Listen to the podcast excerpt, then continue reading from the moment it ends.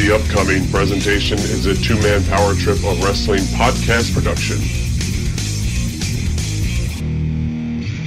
And now for something completely different.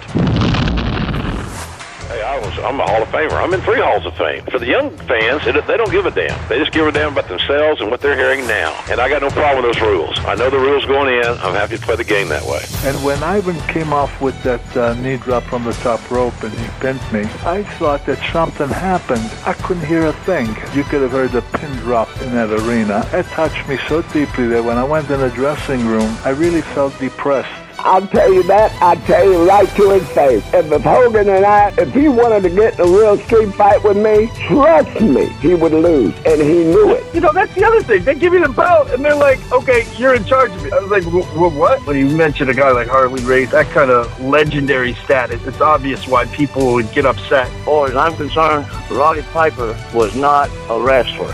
He wasn't even a good worker. If he had to go out and work his way to the top and not have good friends like Jim Barnett. I mean, I'm not, I'm not saying he's not a good guy. He's just not a tough guy. Bro, I swear to you, I don't have an ego. Like, I don't give a crap. I, that stuff is not important to me. People don't know me. They have no idea of who I am. They know of me as being a fictional character that they saw on TV people didn't understand that, you know, the guy they saw in the ring that happened to be using his real name and happened to actually be the president of the company, they really believed that that guy that they loved to hate was actually a pretty decent guy. And I think many people have the perception that I really was that character. They are Primetime Pod and Chad, the two-man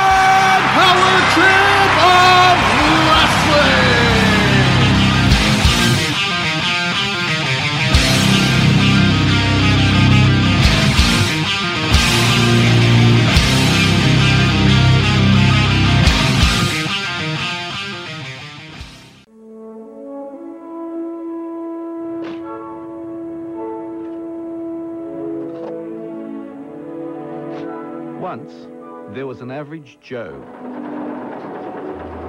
who made a humble living by simply moving dirt.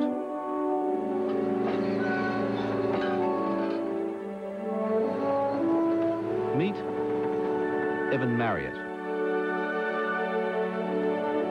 Income, $19,000 a year.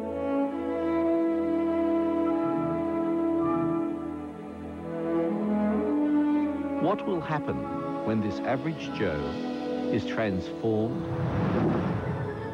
into a multi-millionaire? Thank you. So does the red wine go in there? He will be taught the ways of the wealthy. You are ready for the lesson? Oh, yeah, absolutely. Now, Evan will invite 20 beautiful women to a chateau in France who believe he has just inherited over $50 million. Oh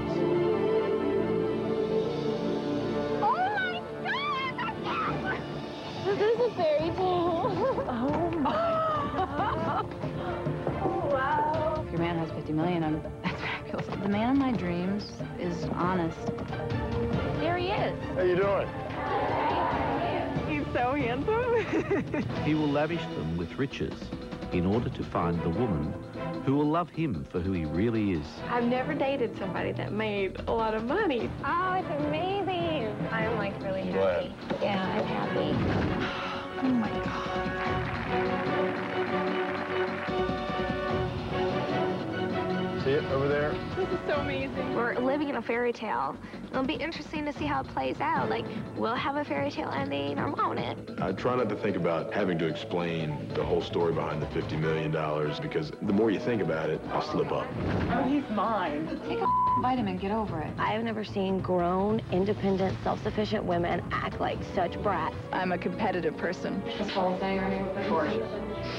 I'm waist deep in it now. I can't I can't go back. What would the perfect guy's personality be for you? Has to tell me the truth all the time, no matter how much it hurts. The more time I spend with myself by myself, the more I realize I've never lied about anything to get a girl in bed. I'll tell you anything you want to know about me. Yeah? Yeah, trust me. Uh, I trust your character. I feel comfortable. You Yeah. don't have to convince me. It's so romantic and so beautiful. Now, I'm living the biggest lie in front of America, and I think it's just the most ironic thing in the world. A lot of the other girls are very aggressive. I'll make this easy. This is about all of America seeing 20 girls misled into thinking some guy's a millionaire and jet setting them all over the world. And the more I think about it, the more it eats my brain out because I really like this girl. It's something that every girl has dreamed about all their life. And I've came so far to make my dream come true. But once this average Joe has made his choice, he will have to confess the truth. What I'm going to say right now might come as a shock. Will love or money prevail? This is the story of Joe Millionaire. Hello and welcome to the Two Man Power Trip of Wrestling. This is our feature episode, a part of the Two Man Power Trip of Wrestling's podcasting empire. I'm your host, JP John Paz, and on today's show, a part of this feature interview series is a VH1 reality superstar of the decade, the star of Joe Millionaire. And he's an actor, a TV star, a reality TV star, and you'll learn on this episode today a professional wrestler as well. He's, of course, Evan Marriott. Strap in for an awesome episode. One of my favorites. This interview is just an epic. If you remember our epic series, they were tend to be a little bit longer, which are my favorites. And this in particular had so many great stories, one after another. You want some stories on Diamond Dallas Page? You got it. You want some stories on Steve Austin? You got it. Undertaker? Got it a few really good gems, few really awesome stories on the Nature Boy Ric Flair as well. And of course, we do go into Joe Millionaire, the series, kind of what he's doing today, his training in UPW. We talk about Rick Bassman. We talk about Tom Howard. We talk about Samoa Joe. We talk about Sean O'Haire and really, really good detail as well. So, I mean, strap in. I don't want to take too long on the intro because it is such a great episode and it is longer in length. So, I think you're really going to enjoy this one. Definitely up there. It's one of my favorites. There's just so many good stories in there you know, just to delve into, there's just so much good stuff. There's just so much meat on the bone, so to speak. So sit back, relax, and enjoy. But before I send it off to the interview, just want to also mention a part of the two man power trip of wrestling's podcasting empire is Rick Bassman's Talking Tough and Three Way Dance, as well as Dirty Dutch Mantell's University of Dutch. Then, of course, Shane Douglas's Triple Threat podcast over on the Russo brand. By the way, Dirty Dutch is on MLW Radio. Also, Dr. Tom, Taking You to School, Dr. Tom Pritchard, is available on the two man power trip of wrestling's podcasting feed. Now, without any further ado, I pass it back along to the reality star, the former reality superstar of the decade, actor, TV star, reality giant. He is now a current contractor, like he was before Joe Millionaire as well. He is, of course, Evan Marriott.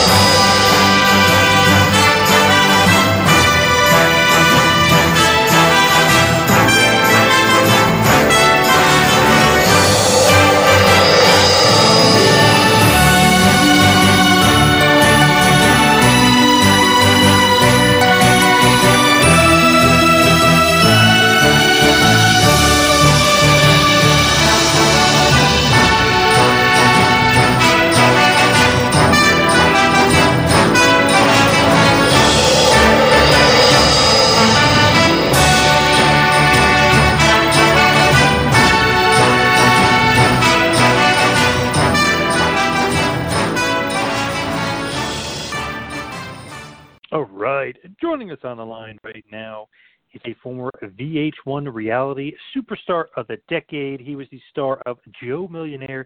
He's an actor, TV star, reality TV star, and was once a pro wrestler. He is none other than Evan Marriott. Evan, welcome to the two man power trip of wrestling. Well, thanks for having me, John. No problem. Now, you know, with you, I think you're so famous from Joe Millionaire and everything else, but what kind of uh, what have you been up to lately? What what do you got going on? I'm a uh, contractor in Orange County, California. So I kind of kind of went back to my roots, and uh, everything's going okay, about as well as it's going to go right now. With the uh, pandemic and you know COVID and all this other nonsense, has that affected business at all? Um, well, it's as I coughed.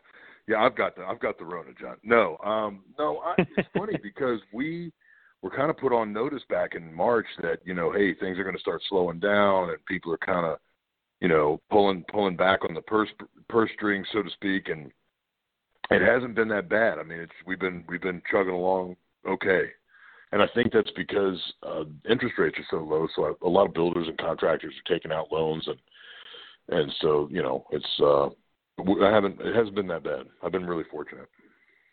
Yeah, you know, I um, one of my main vendors that I deal with for for my work, my quote unquote shoot job, is Lowe's, and they're like killing it. So we have no issues with you know contractors yeah. or anything like that. It's been crazy. Like Lowe's has been like killing their numbers and everything. So we haven't had any problems either. Well, and you know the the funny thing about that is that they've they've said that there has been. If I was listening to this on the news today, as a matter of fact, that they had said there was an uptick because of even homeowners that are doing more gardening now and doing home repairs while they're at home. They got nothing else better to do, so they're going and you know redoing the deck. They're re you know they're planting a garden. They're so there's a lot of I mean there's yeah I mean I I would believe that. Yeah, I think Lowe's said if they they closed right now and weren't open for the rest of the year, they would still be profitable for the year. So like that yeah. tells you how good that they're doing right. Like isn't that crazy? Isn't that amazing? Isn't that yeah. amazing? Yeah. Yeah, they're making So- uh, money hand over fist. They probably aren't doing social distancing or anything like that, but I'm sure they're you know making a lot of money. Yeah, no, it's well, you know, I don't know. I, I, I you go in there and you see, uh, yeah, there's you see the little stickers on the grounds, six feet away, and uh, you Mhm. know, and I always throw my mask on when I go in there. So you know, it's I think you know I think they're trying. Yes. So So as far as you said, you know, you've gone back to the contracting world. Is that where they discovered you for Joe Millionaire? They basically saw, you know, you were contractor, whatever you're doing. Like, how, how did that whole process start? Because you technically were a contractor, right? Back before yeah, you started Joe Millionaire. yeah, I was well, yes, I was an employee for a construction company down in Orange County, and uh, yeah, I mean, it, it they, and they got, and I wasn't, you know, the big thing is people you'll see if if something pops up, which is very rare nowadays, but if something pops up, somebody will, you know, almost always say, "Oh yeah, he, he only made 19 grand." Well, no, that was they they made me a little a little poorer for the show uh, to make it more. You know, I, I wasn't making 19,000 a year. Uh, I was probably up in the 50,000, 60,000 range. Uh, but that's not good TV. Right. So, um, so that I always chuckle when I see somebody say that, and you know, but, um, yeah, I just it was a fluke thing. I was sitting at home, uh, and uh, I just uh, was invited to uh, a Christmas party, and uh, there were some producers for the show at the Christmas party, but this was a year ahead. Um, but they hadn't they hadn't started working on the show yet, and uh, uh, so a year later, uh, oddly enough, you know, they were so desperate to find someone. They asked my buddy. They said, "Hey, uh, they're like that guy that was at the Christmas party, you know, eight months ago. What about that guy?" And that's basically how it started. And um, he gave him my number. Actually, he called me and said, "You know, this guy Matt's going to call you, uh, you know, uh, from Fox, and this person's going to call you, and and uh, and uh, this is what they want to do." I said, "Okay, well, we'll see what they have to say." So and that's how it started. I mean, it was a fluke thing. It was just somebody that I met out at a Christmas party. No, isn't that odd? That is very very weird.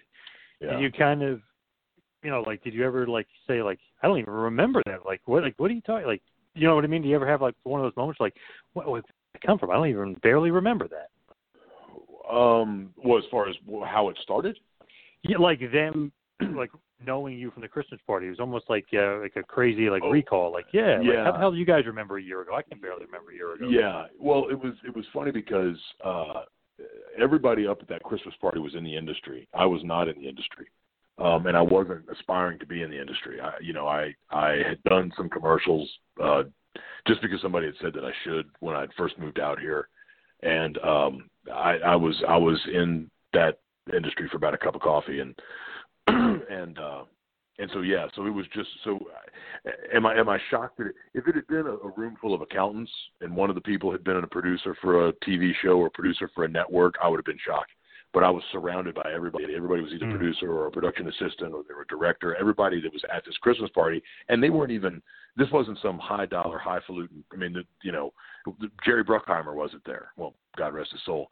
Uh, he, you know, th- there wasn't that kind of party. You know what I'm saying? It was just Mhm. the working, the work, if you can call them the working class of of TV, uh, of the TV world in in LA, and and it was just you know, and they just remembered. Yeah, I mean, it is kind of funny that they, you know, eight months later they. I mean, it wasn't even eight, well, it was eight months later that they were going to produce the show, but it's funny that they remembered me eight months later from that party. Yes, you're right. Yeah, that is. That is I don't know if that's good or bad. You know. No, that's that's good. It's like you had a lasting effect on them that they were like, we got to use this guy for something. So when they came up to you and they pitched you like that idea for Joe Millionaire, are you kind of like reluctant at first because you're technically going to be lying to you know all these girls?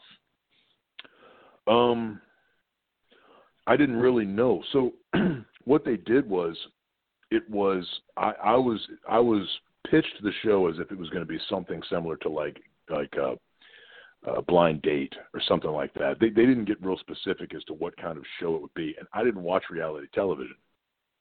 And reality television, if you remember, was pretty new. I mean, they had had some Big Brothers that had been out. They had had a series or a season, I should say, a season or two of Survivor, I Mhm. believe. But I mean, John, I was, I mean, I was lucky to have TV in my apartment. I mean, I just, you know, I didn't watch much TV, and and to tell you the truth, if I watched it, I would watch WCW. I'd watch, I'd watch Nitro. Um, nice. And uh, yeah, so I mean, I was a Nitro guy. I wasn't a Raw guy, but uh, but I would watch, you know, Monday nights I'd watch Nitro, and then Thursday nights I'd watch Thunder, and that's about the extent of the TV that I that I watched back then.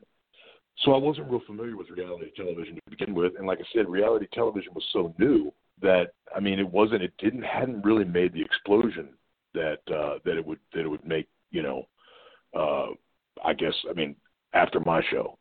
So, um, which I'm still amazed about. I can't believe that that it that my show would would would create such a spark, but. um yeah, so it, it so I didn't really know what I was getting into. I didn't I didn't I, I yeah, it was it was kind of they didn't they kept calling me up, John. They would uh they would have a meeting with me. And the, the meetings are I can't remember what was exactly said. And I would drive home. Now I don't know if you've ever been to California, but Orange County, especially in rush hour traffic, is not you know, especially South Orange County. It's it's a it's a good hour and a half, maybe if you're lucky, to downtown LA or to North Hollywood. So uh so every time they would ask me to come back up for another meeting, I would just get more angry and more angry and more angry because I just Hmm. was like, God, you know, if you're going to use me for the show, let's do it. If you're not, leave me alone because it's really hit me in the pocket gas wise, you know. Yep. So I I, mentioned that. that. to him. Well, yeah. So I mentioned that to him at a meeting. Um, I basically we were all sitting around a, of like a boardroom table. It must have been 15 of us, me, 14 of them and me, I guess. And uh, I just said, guys, I don't, I don't think I'm because what they were doing too is they were calling. You know, I had to go through this barrage of tests, psychological tests. Uh, I had to take a physical. They had to make sure I didn't have any. That's a funny story. I had to, had to make sure I, I didn't have any STDs or anything. and well, it's funny because uh, in one of the producers' offices there were a stack of tapes because this was still back when they were doing stuff on VHS and shit like that. If you can believe that. Mm. And uh I said, "What's that?" And he goes, "Oh, those are all the guys that had criminal records, and those are all the guys that had STDs."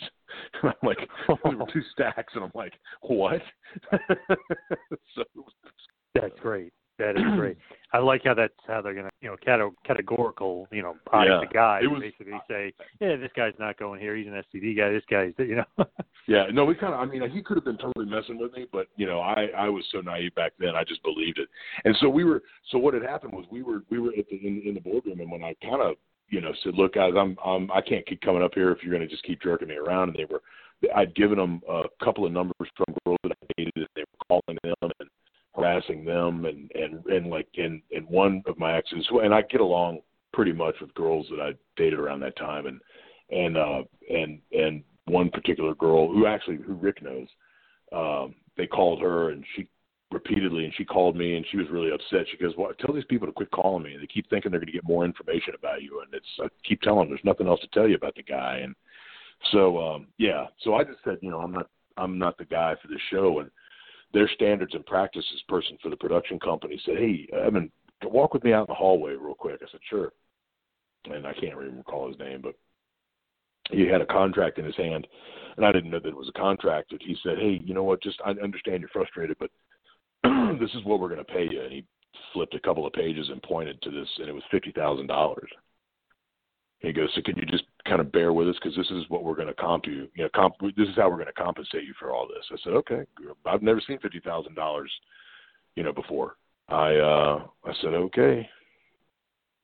I'd made it. Quite, I'd made it a a year, but I'd ne- I'd made it, I'd made it in a year, but I'd never made it for just doing some TV show, and I didn't know anything about it. So I said, okay, I'll pipe down and I'll go with your program.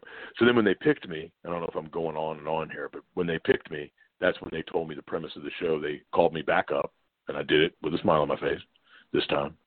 And they took me to a penthouse suite up in uh near Universal, right there in North Hollywood. Um Hilton? No. Makes no difference. But they took me into a, a penthouse suite up there and they sat me down on the couch there and said, Here's what's going on and you have to sign this that you can't disclose this to anybody and I said, Okay. Fifty thousand dollars, I won't tell a soul. And literally two days later I was swept off to, to France. I didn't have a chance to really talk to anybody. That's a pretty good payday, though. Fifty thousand. They That's pretty good. Well, they didn't give it to me. I ended up getting a half million. Really? Can you believe? Can you believe that, John? They didn't give me the fifty thousand. They gave me some some half million bullshit. that is awesome. How did that? How does that happen? How does that? How do they give you more than what what was originally contracted? we got through the show. We got through the show, and that was kind of the catch at the end. Is that you know they they surprised uh, myself and, and the girl that I picked uh, at the end, saying that you know if they didn't tell her that they were going to do this, but they said if she rejected, you know, uh, if she rejected your, I think I was giving them, uh, I was giving them, I wasn't giving them roses, I was giving them jewelry. Yeah, the necklaces. Yeah. Yeah, necklaces and stuff like that, necklaces and hope rings and shit like that. And uh, they said if she had rejected it and said that she didn't, you know, want to be with you, you would have gotten the whole million. And if she, and they told her that they said if you would, you wouldn't have gotten anything, but the fact that you went along with the program and you know he picked you and you you know accepted, you know, she got half the half the. It's kind of like divorce, John. It's, it's kind of Mm. you know, unlike divorce, I was kind of hoping that she would just kind of go away. Right. You know, Yeah. I'd get the whole mill, but Yep. whatever. Yep. So that was that. You know that show though, huge, huge ratings. I mean, it was just like insane. I think it was 35 million for the finale, something like that. I mean, it was it was nuts It- how popular the show was. It was it it was uh it was yeah, it you know what? Depending on who you talk to, some people say it was just a hair over 40, some people have it down around 35 million, but, but however you slice it, it was a lot of viewers. Yeah. Yeah. By that at all? Say again. Shocked at that at all? I mean, that's an insane number. Um, again, um, I wasn't real. I wasn't real kind of rating savvy, John. So when they said 35 million people were watching, I thought, well, that's a big. Obviously, 35 million people is a lot of people, but I didn't understand the magnitude of it because they were looking at it from from the rating standpoint. So, so the very first show I think did 20 million viewers, and so the next morning I was a car came to pick me up. They had me um oh, they had me at the Ritz Carlton. They were putting me up in some pretty nice places when I got back to the, to the states because they were trying to keep me away from the public. So they put me at the Ritz Carlton down in uh, Dana Point, and um, uh, and they had a car come get me and take me up to L.A. And they took me straight to Fox, and I walked into the boardroom there with Sandy Gershaw, Gershaw, Gershaw, and uh, and again, it was a bunch of people around the table, and he said, "Do you do you realize what what's happened here?" And I said, "No, why don't you fill me in?" He said, "Well, we did twenty twenty million plus the first the first uh, let me t- I take that back. I take that back. I got I got it was the second show. It was the second show, John, because the first show, um, the first show, their uh, talent was he wasn't with talent relations. He was with PR, and his name was Todd Adair. And uh, Todd had told me, "Wow, something really amazing happened last night uh, with the show ratings." I said, "What?" He goes, "You did 20 million, 21 million." I said, uh, "Oh wow, is that that's a lot, right?" He goes, "Yeah, it's unheard of for a season opener." I said, "Wow," and he looked at me. He looked at me and he goes, "That it won't happen next week. It won't. It won't happen." He goes, "That." He goes, "If if if anything, you know, if you if the show's really hot, the first you know, episode, the second episode will bleed off. The second episode will bleed off a little more. And he goes, and then it'll just kind of, it won't dissipate. It'll just kind of flatline. And he goes, so you'll get, you know, 10 million, 5 million around in there, whatever it drops to. And then the last, right? So it was the second, it was the second episode that pulled in 20, 21 million. And that was when, that was when they came and got me. Yeah, no. And then, and then, you know, the third episode was, you know, ratings possibly in the 20s, and the the fourth episode was really good ratings. I think maybe in the 20s, and then it just kind of stayed like that until uh, till the till the till the final episode, and then it was just this huge blow off. It was just this massive, you know, you know, 30, 30, 35 plus, close to 40,000 or 40 million uh, viewers. And you know, and, I, and like I said, it just and for what? I mean, I've, I've told a million people, for what? I mean, it, it you know, it, it, it's just a guy that just happened to be in the right place at the right time. So I'm never really taking it seriously, and anybody that's ever tried to uh to treat me like I take it seriously, I just kind of look at them kind of sideways, like you know, I'm, you know, you don't have to. You don't have to peg me as one of these people that thinks that they're, you know, some big celebrity because I've never looked at myself like that, you know.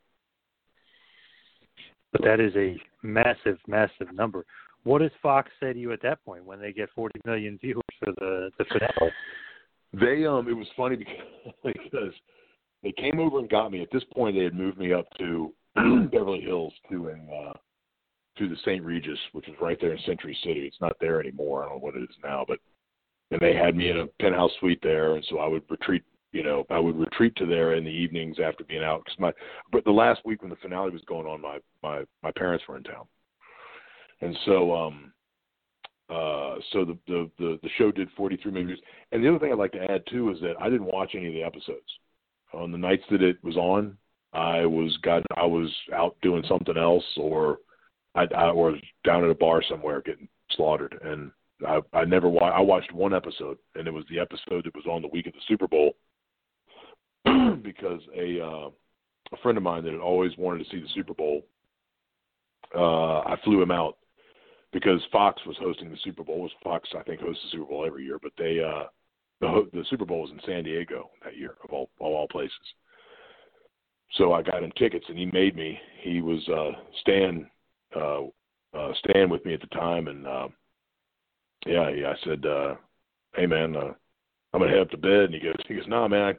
He goes, "The wife's home watching the watching the show, and I'm watching the show, and I'm talking to her on the phone. You got to watch this with us." And I'm like, "Oh God!"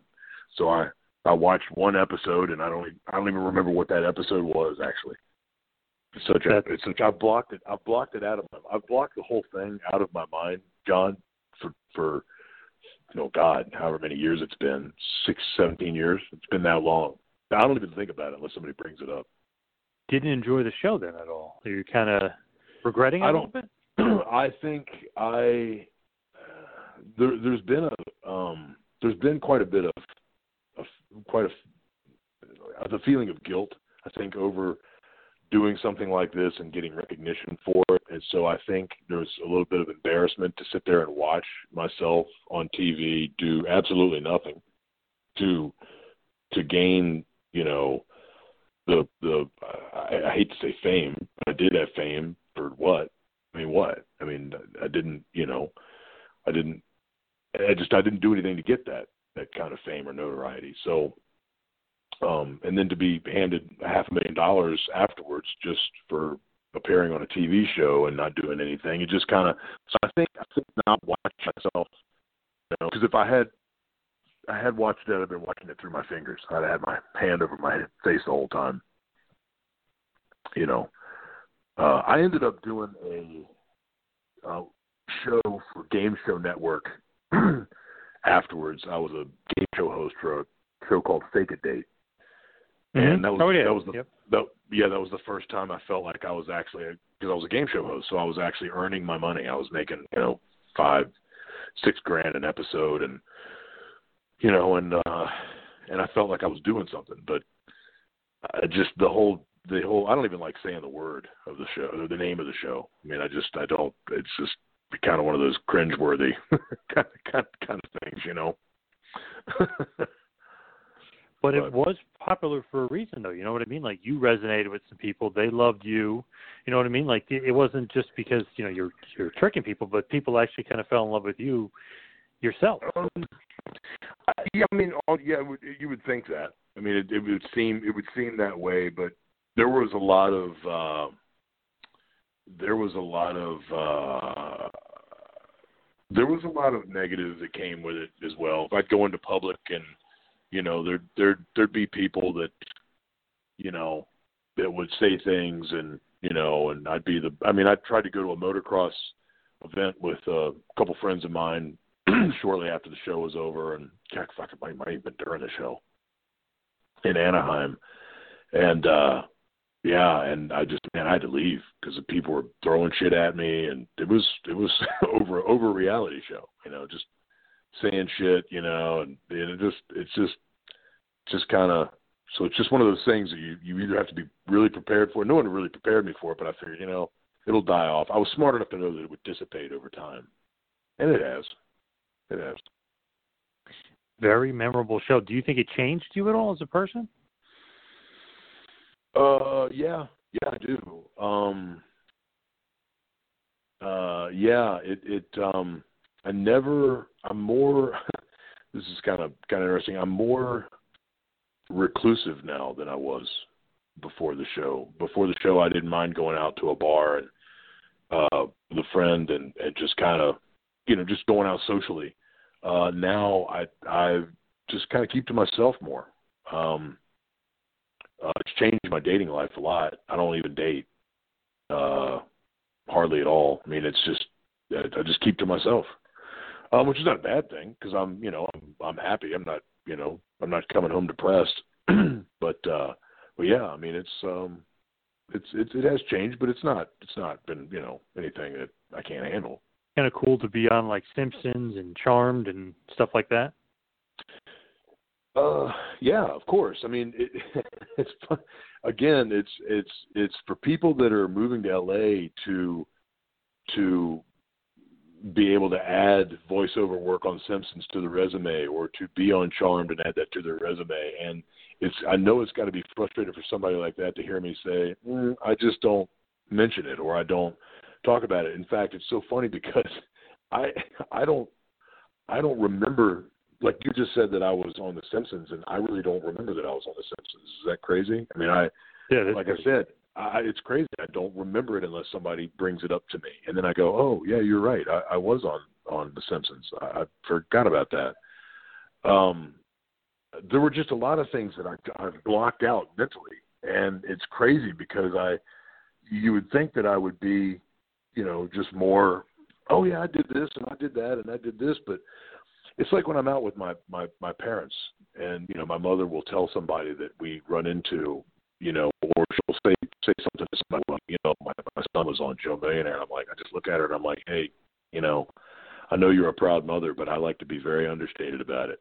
just mm-hmm. right. Yep. Very understated about it. I don't like to bring it up because, again, John, you know, maybe I would hold my head up high if I had the most rushing yards in a season, or I had the most home runs, you know, or I was if I was in a home run, you know, a home run challenge like you know uh, uh, Mark McGwire and Sammy Sosa, you know, maybe if I was the third man in that home run derby, you know, maybe I'd be like, yeah, man, I I hung with them.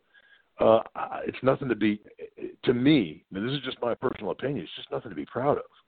To be asked to go on a reality show to date 21 girls that you really didn't go on dates with, and then afterwards you're handed a half a million dollars. And yeah, I'm very fortunate to have that money, but you know, I wasn't, you know, I, I don't take it seriously.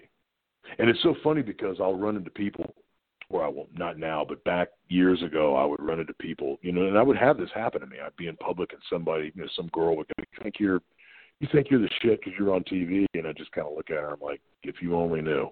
I'm, not, I'm Yep. not walking around going, "Do you know who I am?" Do you, you know what I'm saying, John? It's it's, Yes. it's funny because because people want to people want to put you in that they want you to be, and maybe that's why I just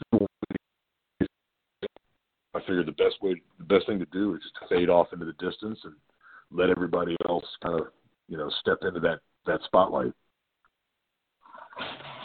Now, as far as like Joe Millionaire, I feel like you know it did lead to many TV appearances and stuff like that. I thought you know th- that's got to be kind of cool and kind of rewarding a little bit, no? Like being being able to do some of that stuff. it, it's really cool. I um, I I look. Let, let me. I don't you to, to think that I'm not appreciative of the opportunities that I had.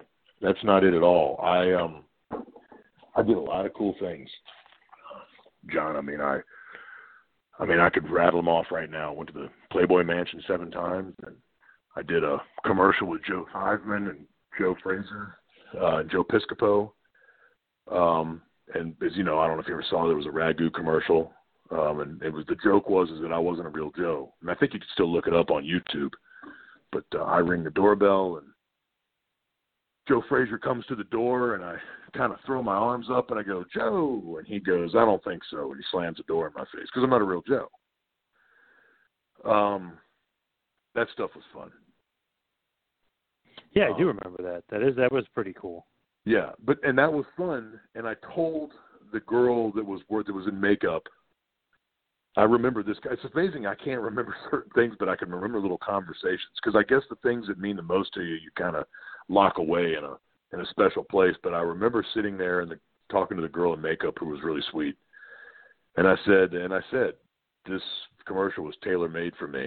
And she said, why do you say that? I said, because I don't take myself seriously. And the whole premise of this is that I'm not a real Joe. And, you know, the, the, Mhm. the joke's, the joke's kind of on me. And that's kind of how I offer it, you know, and, and I remember it was, so it was kind of a neat moment, but I'll tell you something. I'll tell you a funny story about the set for that commercial.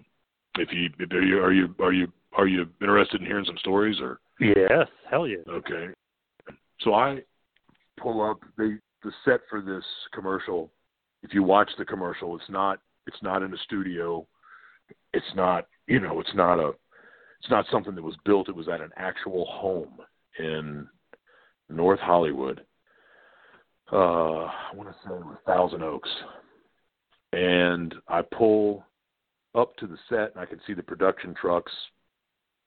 And as I make the right, there's a big wide street, and I see two people playing, playing, throwing football. And I mean, this guy's just bombing it down the street, right? And this is as I'm coming around the corner. You can't. I mean, you couldn't even you couldn't even make this shit up if you tried. I mean, it's just still it's just one of these things that. And uh, as I pull up, the guy, one of the guys, kind of looks back and moves out of the way. Kid would move out of the oh, car's coming, right? Kind of get the and I make a left and I pull up, you know, and uh I get out of the car and it's Joe Theismann and Joe Piscopo throwing the football in the middle of the street. Wow. Well, so I don't even remember where I was, what I was doing. Somebody was talking to me, and it's what they were talking about. Is I was kind of in a fog. I, I was, I was probably fucking hammered from the night before. John, if you really want the truth, but that, but we won't get to go fucking that shit. But um, I remember looking. They kind of called us over to talk to us, and Joe Joe Frazier hadn't gotten there yet. I remember. I think he was running late, and I somebody said, "Did you bring the? Did you? Did you? Oh, Joe went over. Joe Piscopo went over and threw the ball into a yard. Threw the ball into a yard. And, and somebody said, "Oh, that's not your that's not your ball, Joe." Talking to Joe Theismann like it was a joke, right? And he goes, "No, no, no. We just got that. We just found it in the yard there." Just took a swig of scotch, John. Sorry. So think about this, John. You're some kid who's away, who's who's at school that morning. You've been at school all day, and while you were in school, Joe Theismann took your football. I think about this all the time, and said, "Hey, Joe Pesci, or let's or uh, Joe, not Joe Pesci, Joe Piscopo. Did I say Pesci before? It was Joe Piscopo. No, no, you said Piscopo. Okay. He said, "Hey Joe, talking Joe Piscopo, go down, go down there. I'm going to throw, start, start, throwing you some bombs. I'm going to start throwing you some hail marys." And when the production was done, because I, I showed up, I got paid one hundred twenty-five thousand dollars, and I was there probably three hours. Wow. Production left. All the trailers and all the semis and all the production crew left. That kid came home, got off that school bus, and grabbed that football. No idea that one of the, the one of the NFL's greatest quarterbacks touched that thing. Now I hmm. think about that. I think about that shit. That is pretty amazing. Because that because that's what they were doing. They were they had found a football in this person's front yard and thought we're just let's just start throwing it.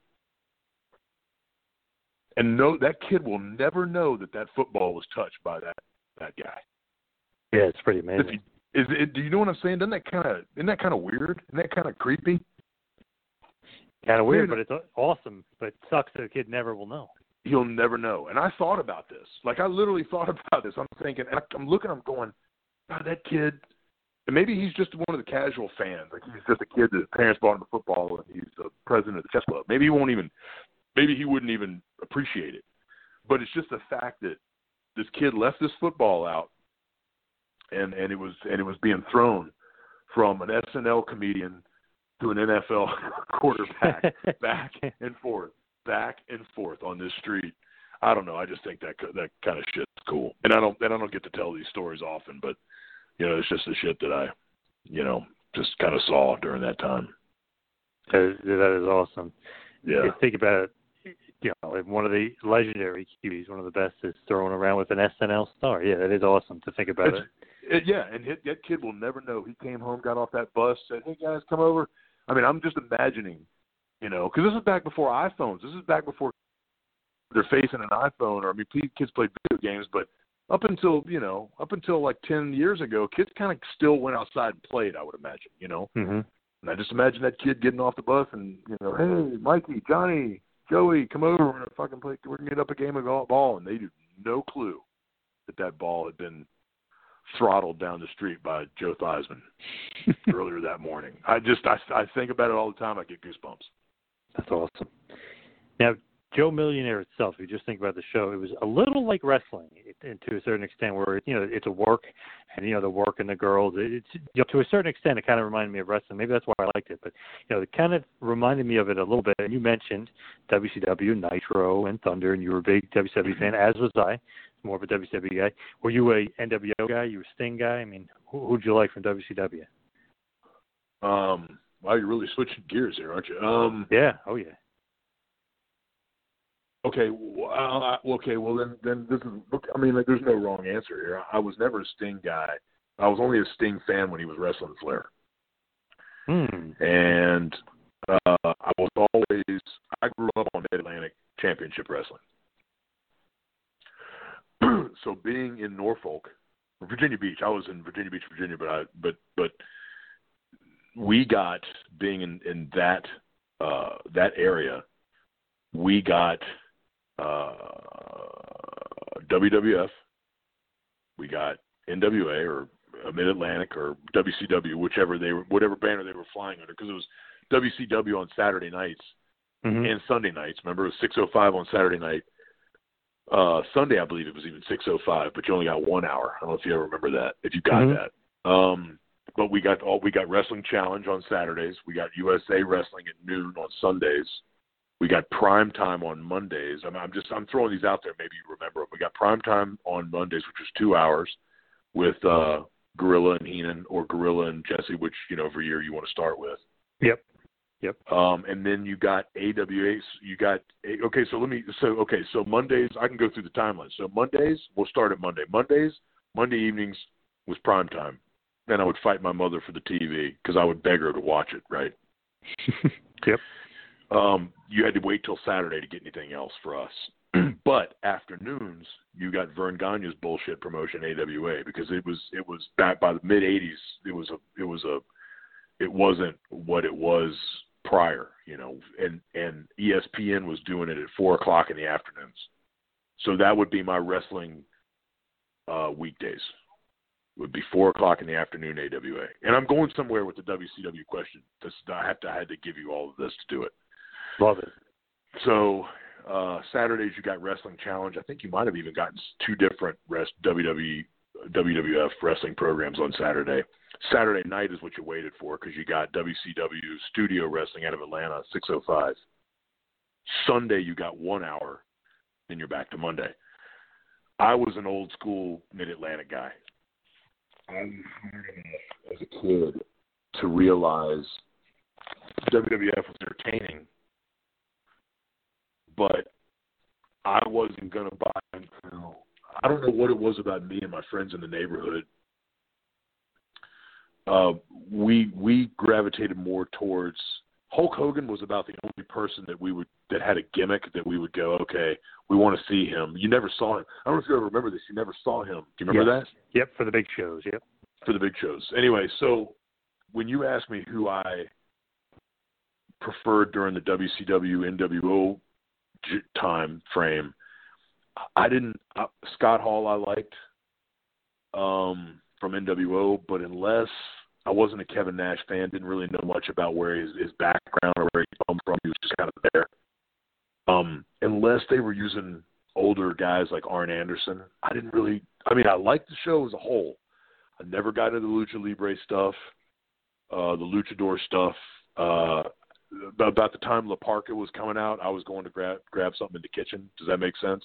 Mm-hmm. Yep. Um, any of the guys with the NWO, I think like a lot of people do, if they had just kept it the Wolfpack, you know, uh, uh, oh, what's the guy's name? Uh, X Pac. Six. Yep. Yeah, six. Scott Hall, Kevin Nash, Hogan.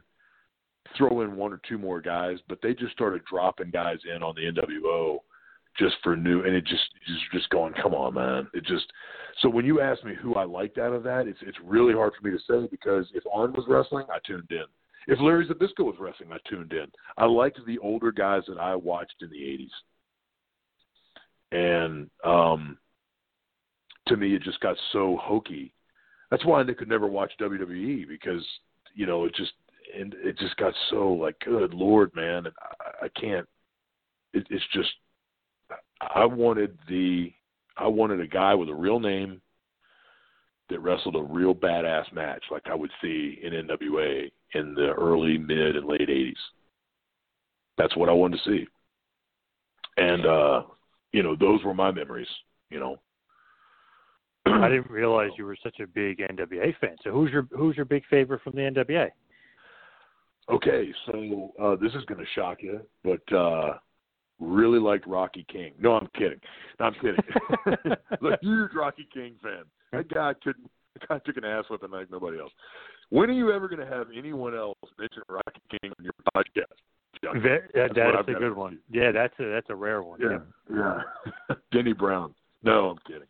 Yeah, um, yes. There you go. Just I literally just had, um, if you remember Todd Champion, he was talking about how him and Denny Brown teamed up at Crockett Cup '87. So Todd Champion.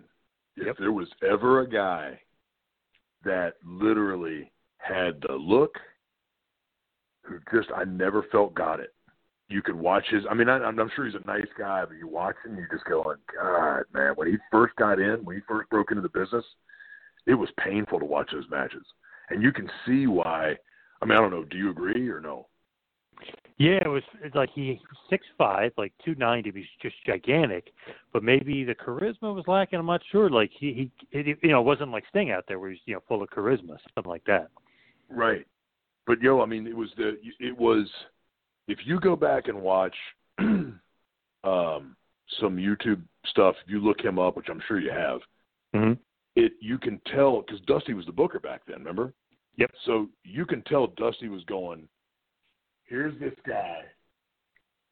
Here's this guy who's got a great look. He's huge. He could be really be something. and they just kind of went, "Wait a minute, yeah, he's not he's not really getting it." He started doing some squash matches, and it just you know I remember I remember when he came on the scene, and my, and my my friends and I that would watch on Saturdays, we were like, "Man, wait till you see this guy. He's going to be the, we." Like I said, we were smart. I mean, we kind of knew, hey, man, this is going to be the new big thing, and then. I remember my buddy Matt looking at me like going, "Man, he he just got he just got his ass whipped," you know. But uh I was a Tully fan. I was a Tully fan. Nice. Um and yeah, that uh that carried over to when I started training with Rick. Um, at least I tried to get it to. Um I was a I was a Tully fan. I, I just like I thought he was just such a believable heel and he could get so much heat with the audience and he was so good and he I just I just I thought I just I just like Tully. I like watching Tully. I liked his matches. I like every I just like everything about the guy. Yeah. I'm a Tully fan. Me too. Big Tully fan. Yeah. Were you a fan of the Horsemen in general? I was. I was. But I was a fan of everything up to Barry Windham and then after that it was just it was just horseshit. you know. You agree that Windham, uh, Blanchard, Arn, and Ric were the best horsemen? No, I believe that the original. I go okay, people Okay. people people always and even the horsemen have and who am I? I mean I'm Evan Marriott, who what do I know? But the, even the Hmm. horsemen say that the best combination of them was with Barry. But to me, the sequel is never as good as the original. And Arn said that in an interview. Mm-hmm. You know, to me, the Minnesota Wrecking Crew, Arn and Ole, the cousin Ric, with Tully in the mix, with you know, uh, you know Tully Blanchard Enterprises with J.J. Dillon. To me, that was the best. That was the best. You know, Hard to argue that, but uh, you know, I guess people do say like wrestling wise, Windham over Ole, but yeah, but I mean, it's hard to argue with the original. The reason I don't like Windham is because I don't think uh, it was hard to believe Windham is a is a heel. Hmm. True. I just had a hard time believing Windham was a heel. He was he had been he had such he had been a ba- been a baby face for so long, and I just didn't have. I mean, I had a hard time. I had no problem. I, okay, I'll take. I'll, how's this? And this is gonna. This is this is a lot of people are gonna be like, you're so full of shit. But it's just my opinion, and it doesn't mean anything. But I believe that they lost their luster after Luger. I liked I liked Windham as a horseman, but Luger, it was the perfect storyline. We're take we're kicking out the old the old geezer who still has Mhm. it, and Mhm. we're we're bringing in a young buck who's got a million dollar body, who is a power guy that we can put up against a hawk or an animal or a Nikita. You know, they they had they had that guy. You know what I'm saying? They finally Yep. had that guy, so they had that extra tool in their tool chest now that they could use. And and and to me, I'm thinking, man, they're a well, they're a they're a perfect. I mean, not no pun intended. They're the total package right now. They're the, they're the total package. They've got the guy with the million dollar body. They got the world champ, and they got Tully and Arn as the workhorses. And you you couldn't beat a better combination than that. They go they got Luger out. They bring Windham in, and I just it just to me it just went flat because I couldn't believe Windham as a as a heel. I couldn't believe it as a heel. All right, I can't can't argue with that. I can see that. Luger was awesome. That was like the perfect storyline. Ole, oh, you want to spend time with your your family? Like screw you. We're getting this young, huge guy. Yeah, it was awesome. John was perfect. You know. Yeah. So those are so I was a big I was a big NWA guy. Yeah. Didn't didn't know you were such a fan. You know that that is great to to know because you know you mentioned Nitro and Thunder, so I'm like, okay, he's a pretty big fan. Then uh, old school NWA fan. That's pretty impressive. Yeah, yeah. No, well, yeah. I mean, we. yeah, it was. I. My. I told Ric this, and if I tell you that Ric Flair started crying when I told you this, would you believe me? No, I don't think I would. No, that's crazy. But no, I uh, I told Ric when I met him.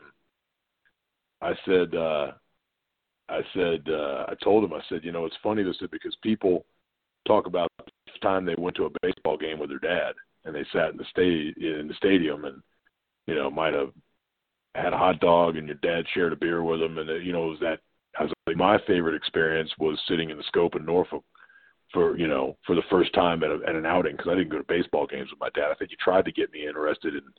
We had the we had a we had a uh, uh, we had the Tidewater Tides, which were, you know, the farm league for the Mets. Yep. Um, but uh, my it might not have been my father's favorite night, but it was my favorite night because it was the first night that he came home with uh, with tickets. I think it was on a Thursday night to go to the wrestling wrestling matches in Scope, and it was Flair and Tully and Luger against uh, Dusty Rhodes and the Road Warriors, where the that was the main event. Wow. And I told Ric, I said, you know, it's, it's funny standing here in front of you all those years later when I was this 11 year old kid looking over the, you know, the barricade. And I, cause I wanted to be on the heel side. I wanted to watch the horsemen come down. It was crazy. I wanted to see, I wanted to, because it was, it, but being, you know, being, because that was back when the heels came out of one, down one aisle and the, and the, and the, the, the baby faces came down the other aisle. Do you remember that? Yes. Oh, yeah. They didn't come down the same aisle. That's how yep. kayfabe it was. So I wanted to be over on the heel side because I thought because it, to me it was being gutsy enough to be there at the barricade when the bad guys walk by. and I told Ric, I said, "Here I am, this kid is you know five foot nothing, looking up at you like." And he came out, and I remember he had a white, he wore his white robe, and he walked right past me. I could have reached out and touched it, but I was too scared to. And it's crazy, you know. But that's that's my memory. That was my memory, sitting in the kitchen of my mom of my parents uh, my parents' house, looking out the window because I knew my dad was bringing uh, wrestling tickets home that night because uh, he worked in Norfolk, right right down the street from Scope. So I think at that time you would go up and buy them at the box office at the at the at the venue. And I knew he was bringing them home for me, and I I could not wait to lay my eyes on him. And I saw that car coming down the neighborhood dry, uh, street, and I thought, "There's Dad." You know, it's just that kind of stuff, you know, that puts a smile on your face, you know. Yeah, those are awesome memories of uh, going to the show, you know, wrestling oh, yeah. with with pops. That's really cool. Yeah. And that's a hell of a main event too. Jeez, Louis. Awesome main event. But but but back but back then, John, and I don't know your experiences with your you know what what events you went to or or uh, you know whether they were WWF or NWA, but as a kid back then, and I was telling somebody this not too long ago back then, even when you saw the enhancement talent, the job guys, you know, the guys that were the you know the lower card. If I, you know, we we we we got into the arena and and and the first match was like uh Italian Stallion versus you know uh oh God what's the guy's name um we played Thunderfoot uh Joel Deaton no not Joel Deaton um I'm friends with him on Facebook, if you can believe that. I can't remember the fucker's name. Um, not Joel Deaton. It was uh, Gene Ligon. God, I should remember that. Oh yeah, yeah, yeah. Oh yeah. It was yep, yep. it was Italian Stallion versus Gene Ligon, and you know that was back when they weren't on television. So these, so the the undercard guys would would actually have a 15 minute match. So mm-hmm. the guys that you would see on TV on TBS or in Mid Atlantic you know, on Worldwide. Um, that was what it was. It was Worldwide on Saturdays. It was the other one that we watched, Worldwide Wrestling, and uh, you'd be looking at these guys and be like, going, "Shit, these guys actually can work." I mean, you didn't think that as a kid. You were like, "These guys are having a good match," and we just see them get squashed on TV. those were the op- those were the opening matches, John. I mean, you would see yeah. a Gene Ligon and a and a and a and a and a and a Italian stallion, or you'd see a Rocky King and uh, George South go at it, and they'd go at it for 15 minutes, and they'd be doing leapfrog, drop down, you know, you know, hip toss, arm drag. I mean, they'd, they'd be going, they'd be running their spots, man, and, and going at it too. And so that was so when you were a kid, you didn't give a shit if it was a main. You wanted to see the main event, but you're going, God, these guys are really getting at it it was just good. It was a good time to be a wrestling fan. It was a good time in wrestling. Yeah, some of those guys are great. I mean, George South is awesome. Uh, oh yeah, one of one of Ric Flair's favorite opponents, oddly enough. Yeah. Oh yeah, you're right. Yeah, right. some of the it's great. Some of those guys. Me being from uh, New Jersey, mostly a like a WWF guy as far as live shows. But man, I used to me, uh, my brother. I mean, we used to watch everything. We you know we had TBS, so you know we used to hugely love NWA and WCW. And uh, my sister's older than us, but her friend was like obsessed with Dusty Rhodes and NWA, so he used to always make us watch. He's like, "This is the real shit. You like Hogan? He's the fake stuff." Like he, I remember he used to like really get honest to the kid. Yeah. We were, you know, we were obsessed with Hogan. We're going to uh, Meadowlands. We're going to MSG. You know, we're doing all these, all these things. But we loved the the, the uh, WCW guys, and I did like Dusty. But it's funny that that it was like a divide, I guess, between some of the fans. Like that's sports entertainment. This is wrestling. They're really bleeding, and Right. it, it, it's just funny to divide with some of the fans. Right. Oh no, and we didn't have. Well, that was the thing is that uh, it's it's funny that you guys had that. You know, further north, you guys had the you know because because NWA and WCW would go as far as Long Beach. I mean, I remember them talking about a bunkhouse stampede that they held out on Long Island, Mm-hmm. or not yep. Long, Long Beach, Long Island, which there is a Long Beach on Long on Long Island, but um, but yeah, I mean they went they tried to they tried to venture north, and that's so funny that there was a almost like a a wrestling war between who you know the you know even back then. Yeah. Um, yep. But but be, because we were further, more almost more centrally located, we would flip back and forth between the two, and we would, you know, we saw when Orndorff turned on Hogan, and you know, we saw when, you know, uh, I, I mean, it just it was it was just a really good.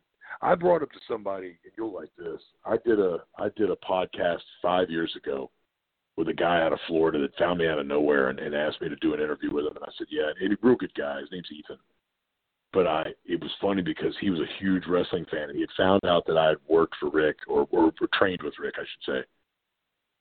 And uh and I think that's why I did the interview with him because no one ever I mean, no one knows unless somebody looks it up. Right. And uh I said to him, I said, Ethan, do you remember back the PWI, Pro Wrestling Illustrated? And you go almost it was like three or four pages from the back, might have been more than that, but it was towards the back of the magazine and there you would get the ratings of all the all the all the all Yeah. of the uh organ. Do you remember different, Yeah, all the different promotions. Absolutely. Yep.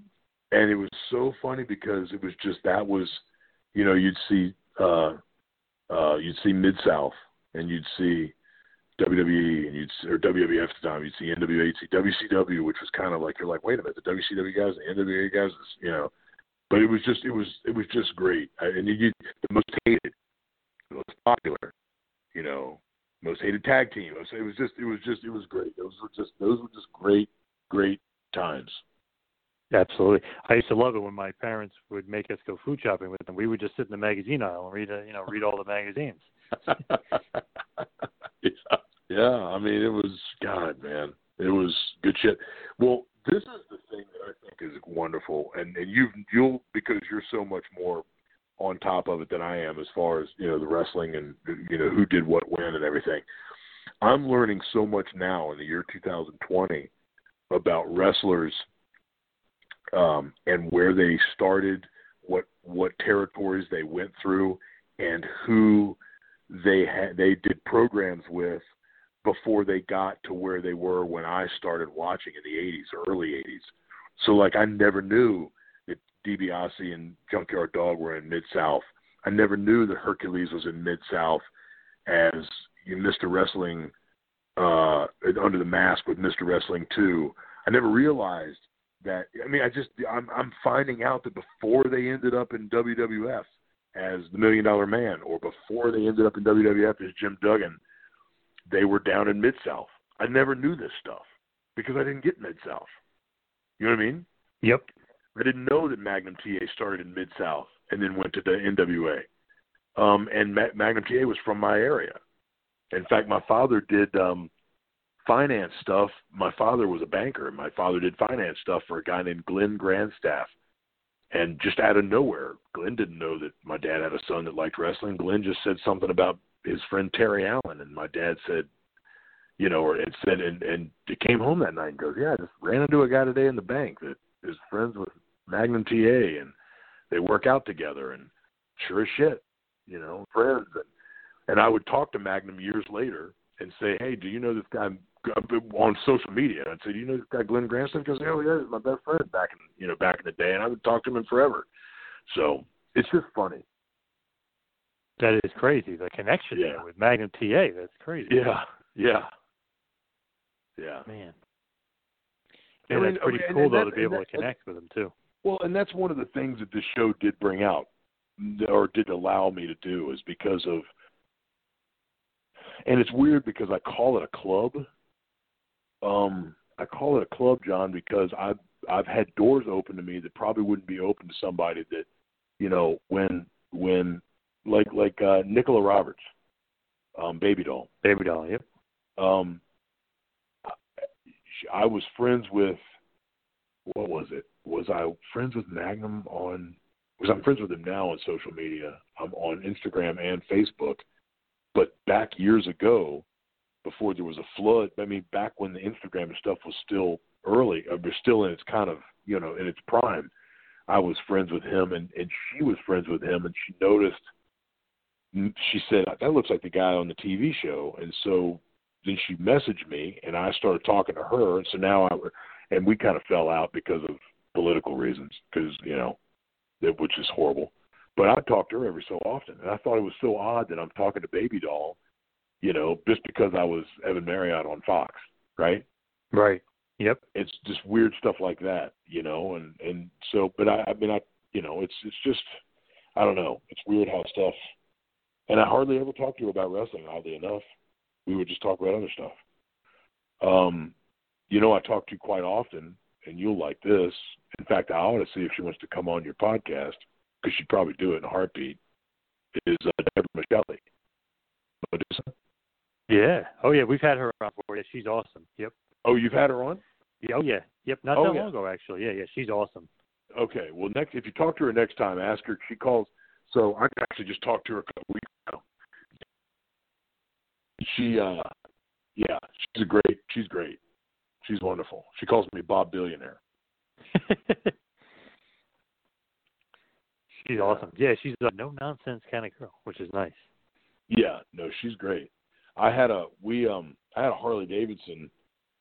I had a Fat Boy, uh, custom Fat Boy, and she was we were going to do a uh, ride up to Vegas, a charity ride, and I and she was there, and she had her Harley, and and I'd known her from years before, and uh and this was before even I was on Joe Millionaire. I, I met her before I did the show, and um we I it's I I was pulling away from the event. I was kind of going to head home and sleep before the next day when we were all going to ride up to Vegas. And uh there's a there's a bike lock that you put on the forks of the bike to keep anybody from stealing it. It's just it's just a padlock basically. Mm-hmm. And I'd taken the thing off and I put it on my I put it on my belt loop and I put it usually I put it on my hip belt loop. I put it one loop back on my jeans. And when I sat on the bike to take off, I was sitting on the belt on, on the lock, and I, and I took my my right hand and I started reaching around, but instead of reaching across my back, I reached across my stomach to try to grab it, and I lost control of the bike, and I was going through the when I was going through the the, the parking lot, and I hit I hit a I hit a car bumper, you know the little bumpers for the parking Mhm. Yep. and I hit the bumper, and the bike went over on its side, and everyone that was there, at the, I'm laying there, and I was fine, but my pride was hurt. Some old man goes, "What the hell happened to Bob Billionaire?" And she heard it. she heard it. So from that day forward, she goes, she calls me Bob Billionaire because this old crotchety fucker called me Bob Billionaire. It's, anyway, if you ever talk to her, ask her if she's if she's talked to Bob Billionaire. She will she will piss herself laughing.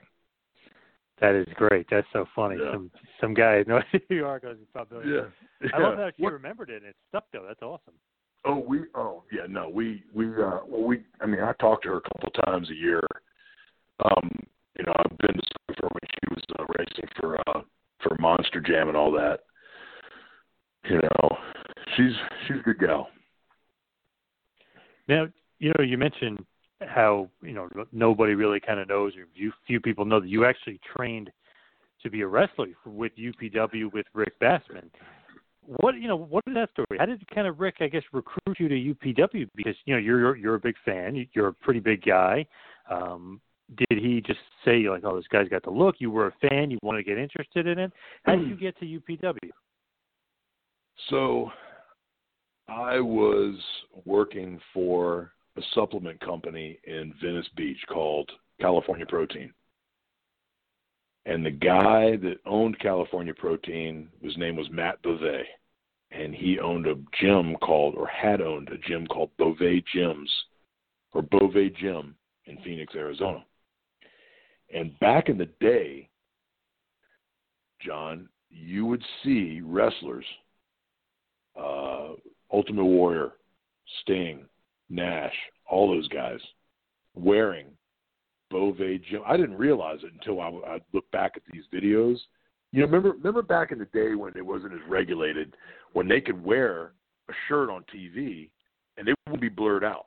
So you'd see right. a wrestler on TV wearing a shirt or a sweatshirt, and it would say Gold's Gym, or it would say Easton Gym, or it would say something supplements. They would be out cutting a promo, and they'd have some you know, they would have some, and it wasn't because somebody asked them to wear it. They were probably just wearing it because that was what was in their gym bag in the locker room, right? So back in the day, I would see these guys cutting promos. They would have Bove Gym sweatshirts on. Well, I worked for this guy, and we were right across the street from Gold's Gym Venice, which is the Venice, this the Gold's Gym in the world. And we would go in there work out, and I had an apartment right above the offices. So for two years, let's say, nah, probably wasn't two years, probably a year and a half max. I lived across from Gold's Gym Venice.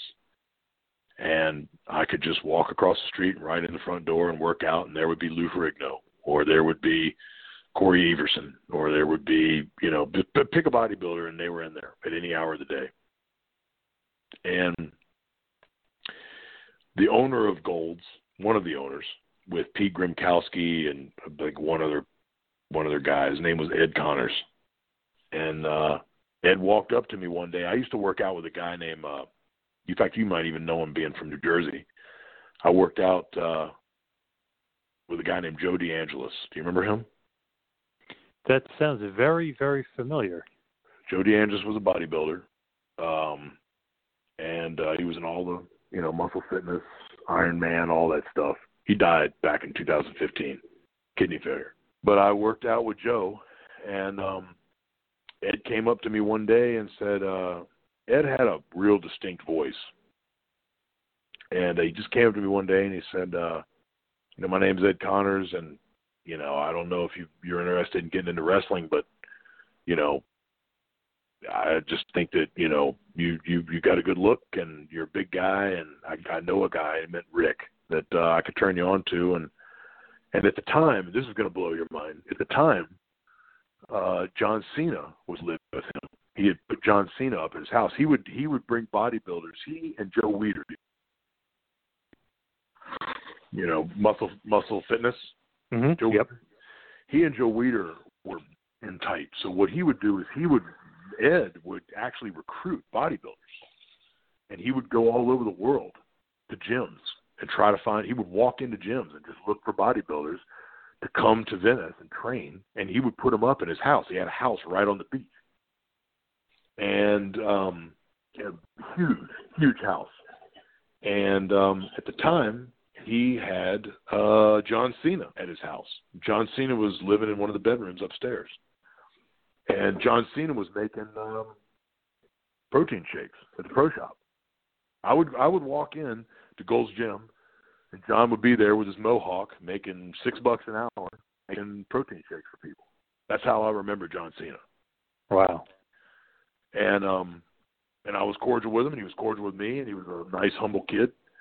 I say kid, he's my age, but um, and just walked up to me and, and said, "Do you want to?" Well, it just so happened that in and if I'm going long on this, stop me because it's it's a it's a it's a detailed story. But one day I was watching TV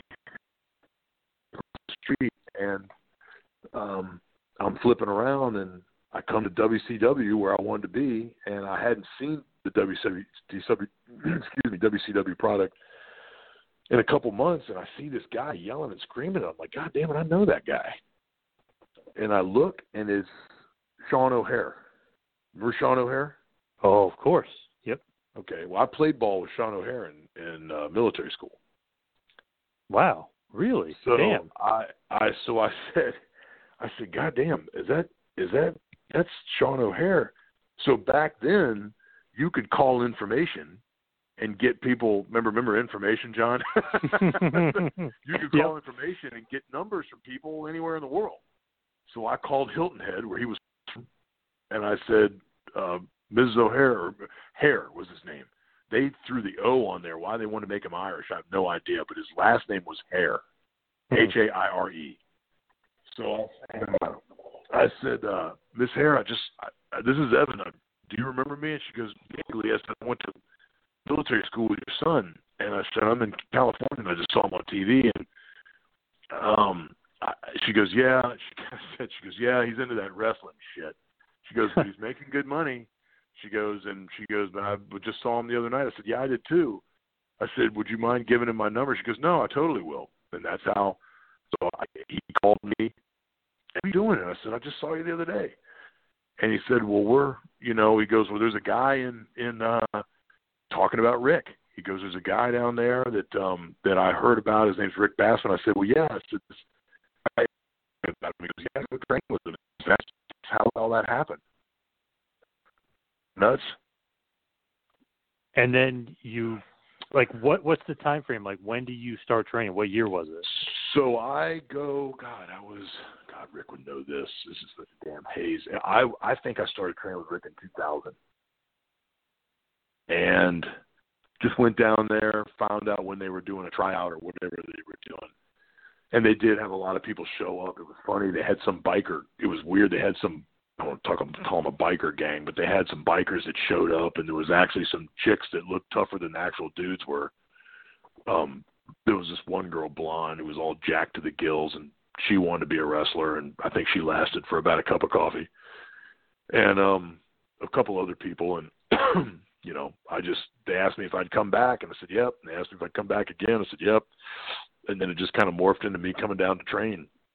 And that was that. So who's the main trainer? Tom Howard.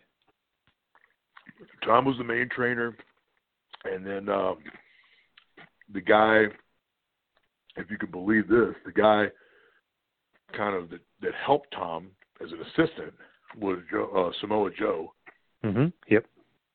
and um, and then we had uh, Mike Bell, who was called Smelly at the time, and we had Chris Bell, who did the documentaries, you know, bigger, faster, stronger. And um, so we had a we had a, a group of guys there. I mean, we did. We had uh, Nathan Jones. You remember him? Oh yes. John Heidenreich. So we had some we had some big dudes there. And I'm six four, five, depending on if there's an insole in the shoe. And um I'm walking around about two sixty. And uh uh yeah, I mean I was just kinda thrown in the mix there. We had uh, Luther Reigns that had come he was on he had been in WCW because I'd seen him and it's to, to tell you the honest truth, he's a good friend of mine now. I, I talk to him on occasion, but you know, I was starstruck because I'd seen him on WCW, and then he showed up at Rick's Rick's uh, organization at UPW because I think he came there to kind of rehab. He had hurt himself or something. Good old Horshu. Yeah, good guy. Had a stroke, and I always liked Shu. He just he's a different guy, but and you know to tell you the truth, it's funny because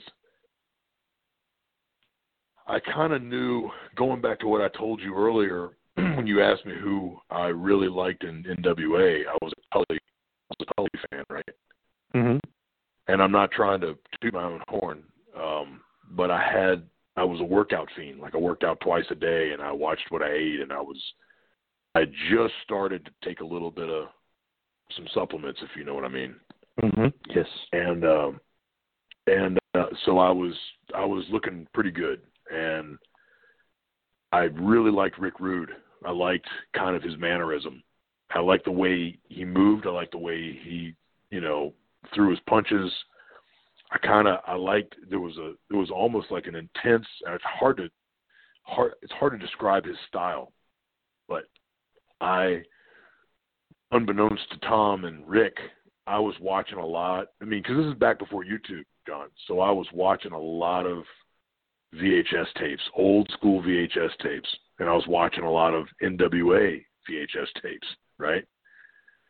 And I'm watching, I'm taking little bits of spots and things from different wrestlers. I liked the attitude of Tully Blanchard. I liked the, I like, you know, I, I could, I could, I honestly, I'm not, I'm not bragging on this, but I could, I was a pretty close physique to Rick Rude, and that's no shit. I mean, I was ripped. Um, and I liked, like I said, I liked his certain things, and then there was Wahoo McDaniel. When he would whip a guy into the ropes, he wouldn't he wouldn't do a monkey paw with the guy, so it's wrist to wrist. If I don't know if you understand what I'm saying, but when Mhm. you when you when you sail a guy into the rope, it'll be almost like a monkey paw action, like a wrist to wrist. So he you grab his wrist, he grabs your wrist, and you you don't grab it. You just kind of you you he pulls himself through, and they would always tell me, now don't don't touch his back, don't push him. So when you whip him through, don't take. So if I'm if I'm whipping him with my left hand, don't take your right hand and push him. Well, one day in class, I had seen Wahoo. Wahoo didn't do any of that shit. Wahoo, and if you go back and watch his matches, if you watch him whip a guy in, he'll grab both. He'll take his bright. He'll take both hands and put them on the guy's wrist, and he'll whip, literally whip him into the rope with both arms. And I thought that was so fucking cool. So I was doing like a, a, a kind of a almost like a scrimmage. We, you know, it's the best way I can describe it. We were I was doing a match within class with a guy, and I took both my hands and I whipped him in, and Tom goes, no, no, no, no, no, no, don't you don't do that, don't do that shit. And the minute he said that, and Tom was a great guy. Don't get me wrong, I, Tom is a great guy. I haven't talked to him in a long time, but I always liked him, and he was a great trainer, and he was always really good to me. But the minute he said that, and he tried to teach me, the minute I, I started to shut down. Does that make sense, John? Mhm. Yeah, yeah, because you you Wahoo was doing it. You like what you saw. You wanted to do that. Yeah. I wanted to emulate it, Mhm. and I wanted it to. And even though it wasn't going to be my own, all of these other students were doing it the way Tom taught them, and I'm thinking, I'm not going to hurt this guy, but I'm trying to be different, and I'm trying to take the cowardice of Tully as a heel who powders, who begs. Do you know what I'm saying? Mhm. who, who- his intensity. I'm trying to take the offense of Rick Rude because I like the way he threw his little flipper punch. Because you remember how Rick Rude used to throw a punch? Oh yeah. Do you remember that? Oh yeah. was- Yep. Did you like it? I loved it. I loved Rude. Everything he did was great. So I tried to take Rude's offense, Tully's defense, and somebody like a Wahoo, the intensity of a Wahoo, and I tried to take all of these different guys and put their different characteristics and gel them into one. And and I thought, man, I'm going to create the ultimate. I'm going to I'm going to create the ultimate. You know, I had a plan, and every time I try to open up that plan, it just they wanted to kind of pull me back in and go, "You're doing it wrong. You're doing it wrong. You're doing it wrong." And I'm going, "God damn, am I doing it wrong?" Because I'm trying not to be cookie cutter. And so that was kind of what started the downward spiral with me. Because, and I never, it's funny because, do you remember when I did the interview with Rick a few months back? Oh yeah, of course, yeah. and I said to Rick, because I like Rick a lot.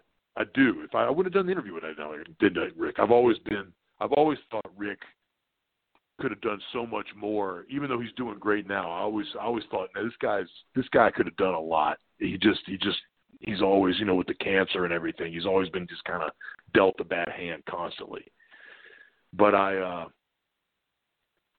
I, I just, man, I, I, that was what it was, man. I just, I wasn't able to kind of express, to take what I was watching and studying and trying to be, I was trying to be a study of the business, not just some kind of mark that liked WC, you know, Nitro. That's all these other people were in that class. They were just guys that watched Nitro and Raw and wanted to be a superstar. I wanted to be a worker. I wanted to be, I took it serious.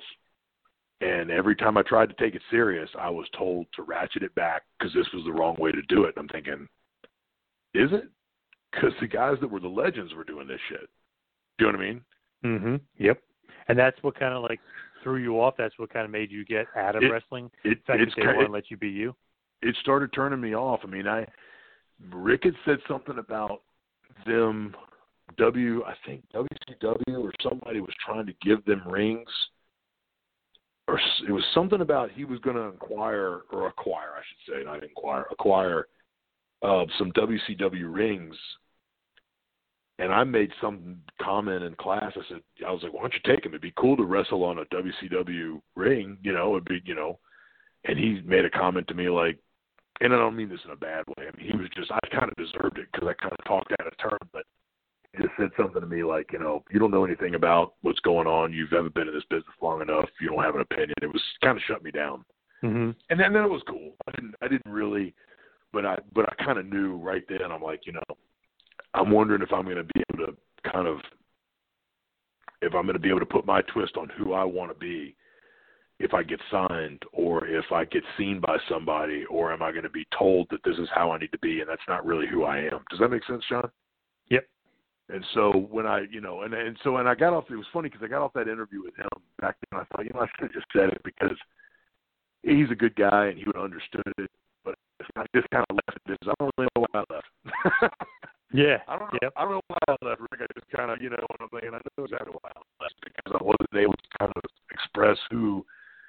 Like I said, I, I was, I was different from the other people that were in their training. The other people were in their training because they wanted to be famous. I was in their training because I wanted to do something that I watched my entire life, and I finally had an opportunity to do it.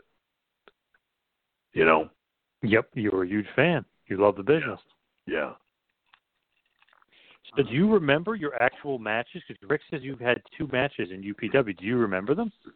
Yeah, um I had two matches uh on these light shows where there were probably a hundred people. And so there was nothing. It was so fun. It was just comical to even bring them up. But you know, I had I had other matches which I was telling you earlier were like scrimmages in, in practice where we would go 15 minutes and I'd be blown up like hell. But um that, that no one will ever you know see. And there was a guy that actually recorded the two matches that I had. I had one with Spanky. Uh, God, I can't remember what his real name is. Uh, Brian Ken- Kendrick. Brian Kendrick. I mean, and uh, and then another guy, Alcatraz, Mm-hmm. who's who's a real who's a really good guy, who probably probably should have gotten a better look than what he got. He he. I always liked I always liked him a lot. Um, but uh, yeah, I, I just remember being. Well, here's something else that, that, that you'll really you'll you'll get. I had really bad stage fright too, because they would. I was always under the impression that it, everything was called in the match, right? All the good, all the good, you know, workers. They just they didn't they didn't work their shit out before they went out there. They called it in the ring. So when a guy like Brian would sit down with me, or even even even in, in like a practice where they would sit down and go, okay, when we go in there for our ten minutes, this this this this and this, and I'm thinking, man, I've got ADD. I'm not gonna remember that shit. Like you're you're gonna have to. You know, I mean, like you're gonna have to. You're gonna have to kind of tell me in there what's coming next. You know, okay, you feed to the turnbuckle, feed out. I'm going to give you a clothesline, which no one was really giving me clotheslines out of the turnbuckle, but but you know, it's just just as, as an example. But Brian would work out these matches, and he worked out this 10 minute, 15 minute match that we had, and I'm thinking, man, how the fuck am I gonna? So I'm going out there, and I'm thinking, I'm gonna fuck this up. And I obviously didn't. I did a I did an okay job. But I had always wanted Rick and Tom to team me up with somebody. And there was a guy that I was training, and I always thought that Denny and I would make a pretty good tag team. And I thought I can either be the guy that gets tagged in to start, you know, to make the, the comeback, or I can take the heat. Either Who was one. the Who was the guy? I'm sorry. The guy's name was Denny, and I can't remember his last name. Um, but he was he was a good dude, but six, about my height, pretty much. But he was probably two ninety. He was a heavy guy, but he was a good dude, and he and I got along gangbusters. And um, I just I, I just thought to to to kind of to kind of break me in and get my nerves down a little bit, I, I kind of wanted to try my hand at tag tag tag matches. The other thing that I liked about Tully and Arn back in the day was I would watch. The reason I like Tully is when you. Uh, the reason I tried to emulate him is when Tully would get tagged in. Demolition did this too. Um, oh God, what's the guy's name? Smash. Smash. Smash. Um, Barry Darsow. Barry Darsow would do this. Tully and Barry did this. They'd get. They wouldn't go to their opponent. They'd go over and they would, if there was a six man or a, or just a regular tag, they'd go over and they'd smack or hit their opponent's partner out on the out on the apron and then the and and so that would make the the referee run to them and then they would go over and pull and pull their opponent over into their corner and they'd start double teaming him and i thought that was ingenious. I was like that is that is pure heat right there.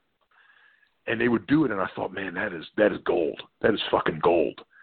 And so i wanted to be able to do that in my matches. I wanted to be able to tag with somebody and do stuff like that. And they just never wanted to do that. They wanted to keep me as a singles guy.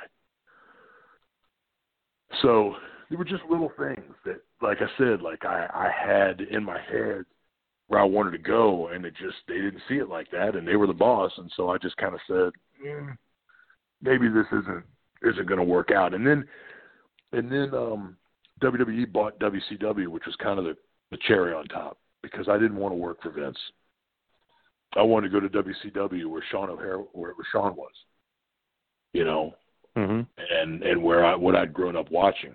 You know, I'd watch WWE, but I didn't want to. I'd, I'd heard nightmare stories about Vince.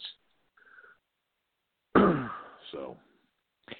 And O'Haire is one of those guys where it's like, man, he should have been a big star. How did, you know, obviously WWE going out of business didn't help that, but like when he was in WWF, he could have been a huge star. I think he was a. See, the problem with that, John, is I don't know what went on uh, behind the scenes with Sean uh, at WW or WCW or WWE when he went over there because he worked with Roddy Piper over there. Remember? Yes. Oh yes. Great gimmick. And, and I don't remember. Well, I don't remember. I don't know what happened backstage because Sean had a Sean had a temper. So I got a good Sean O'Haire story if you want to hear it. Yes. Um, yes. So we're in military school, Hargrave Military in Chatham, Virginia and I'm on I'm in Sean's company, which is Bravo Company, and I'm at with study hall. And Sean, as a kid, was a big kid. So however you see him in WCW is pretty much how he looked to all of us in high school. And that's no shit. He was a big kid. He had big forearms. He had he just he was just a when he came to the school and we we heard that he was going to play on the football team. We just it was just he just was a monster, and he had a bad temper, and we knew he had a bad temper. And I'm sitting in study hall one night,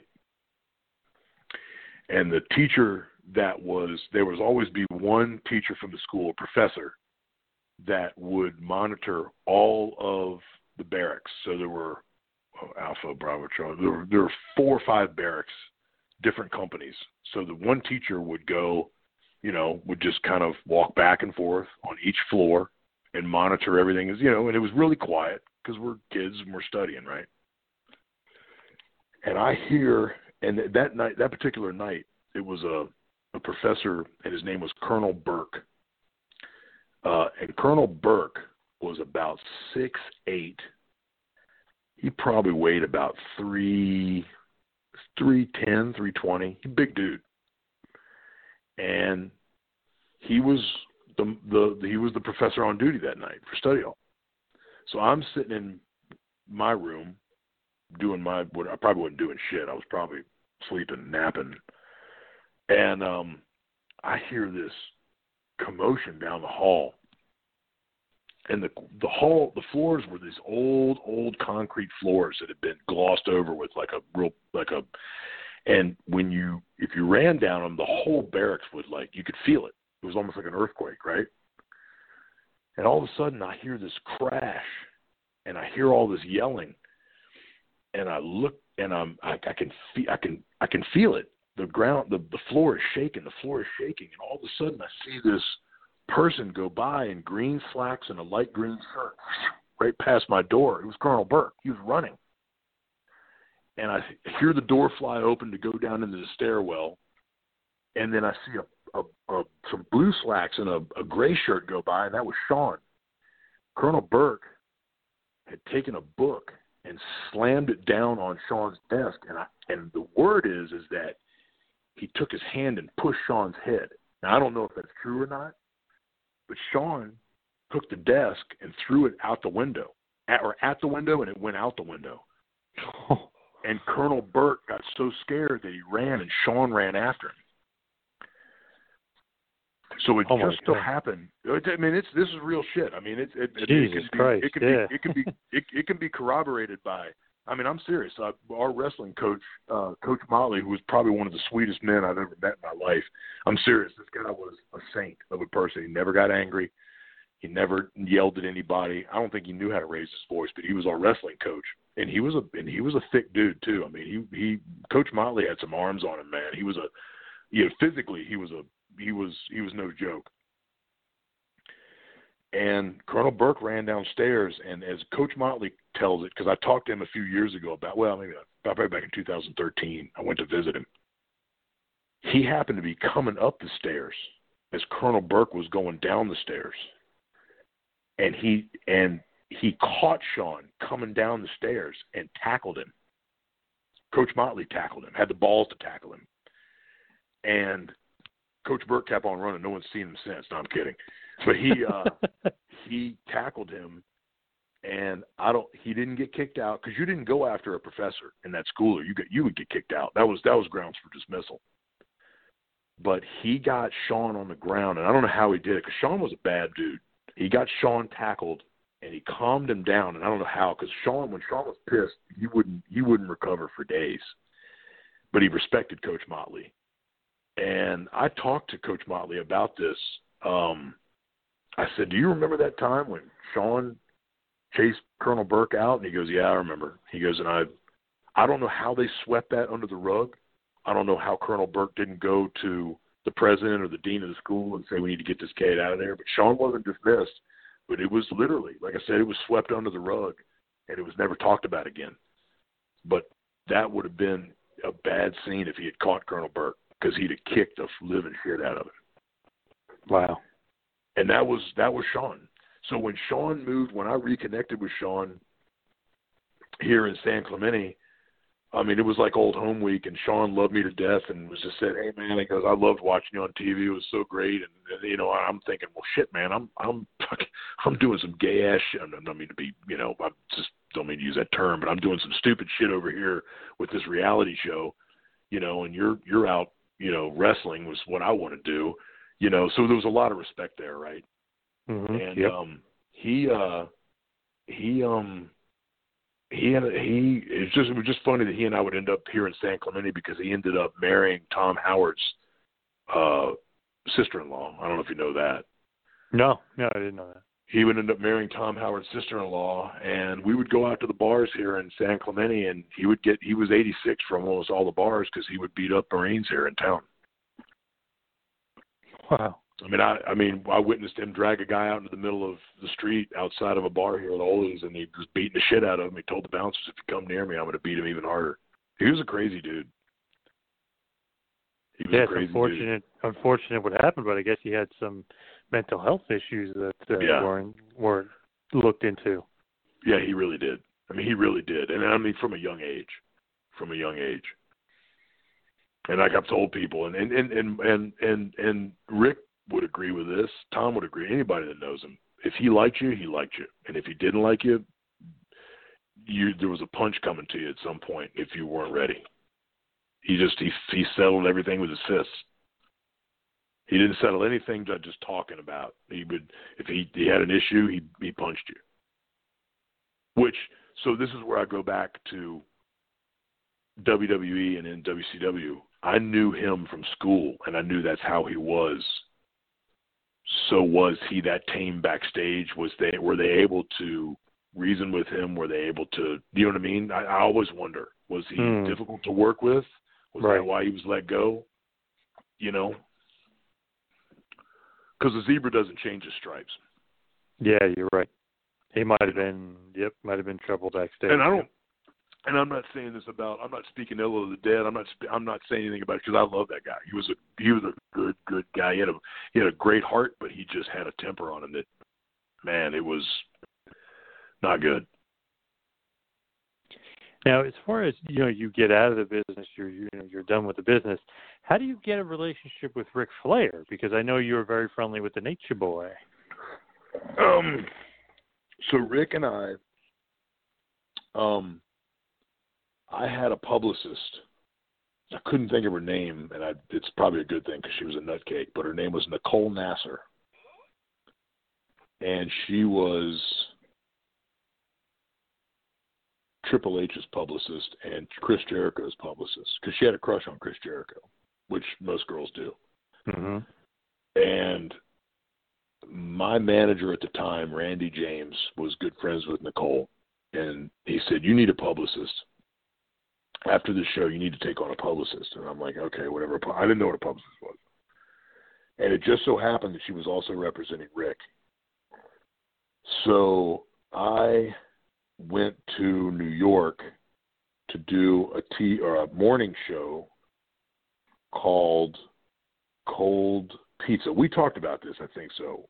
I Yeah, called it, yeah, yeah, briefly, I yeah. called it morning pizza, and you corrected me. You called it cold. Yes, It's cold yes. pizza. Was it cold pizza? Yeah, yeah, on E Yes. ESPN. Yep, or ESPN two, whatever it is. Yep. Okay. So we, he and I were in the green room, and I had met him at a show that I went to with Rick in Anaheim, where I thought to myself, I'm going to go up to him and say hi and introduce myself.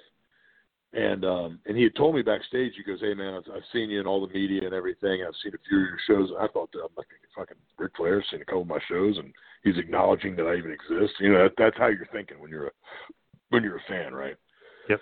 So when I see him in the green room of um, Cold Pizza, he gets up, he's got this big shit-eating grin on his face, and he goes, "How you doing, man?" I said, "Good." And I said, "Uh," and I think we kind of knew. I don't think he knew, but I think I knew because I knew that Nicole represented Triple H and all those guys, so I kind of put the two and two together, right? So I figured he must be here because Nicole booked him here, and he she booked me here as well. Yep. If that makes sense. So Mm-hmm.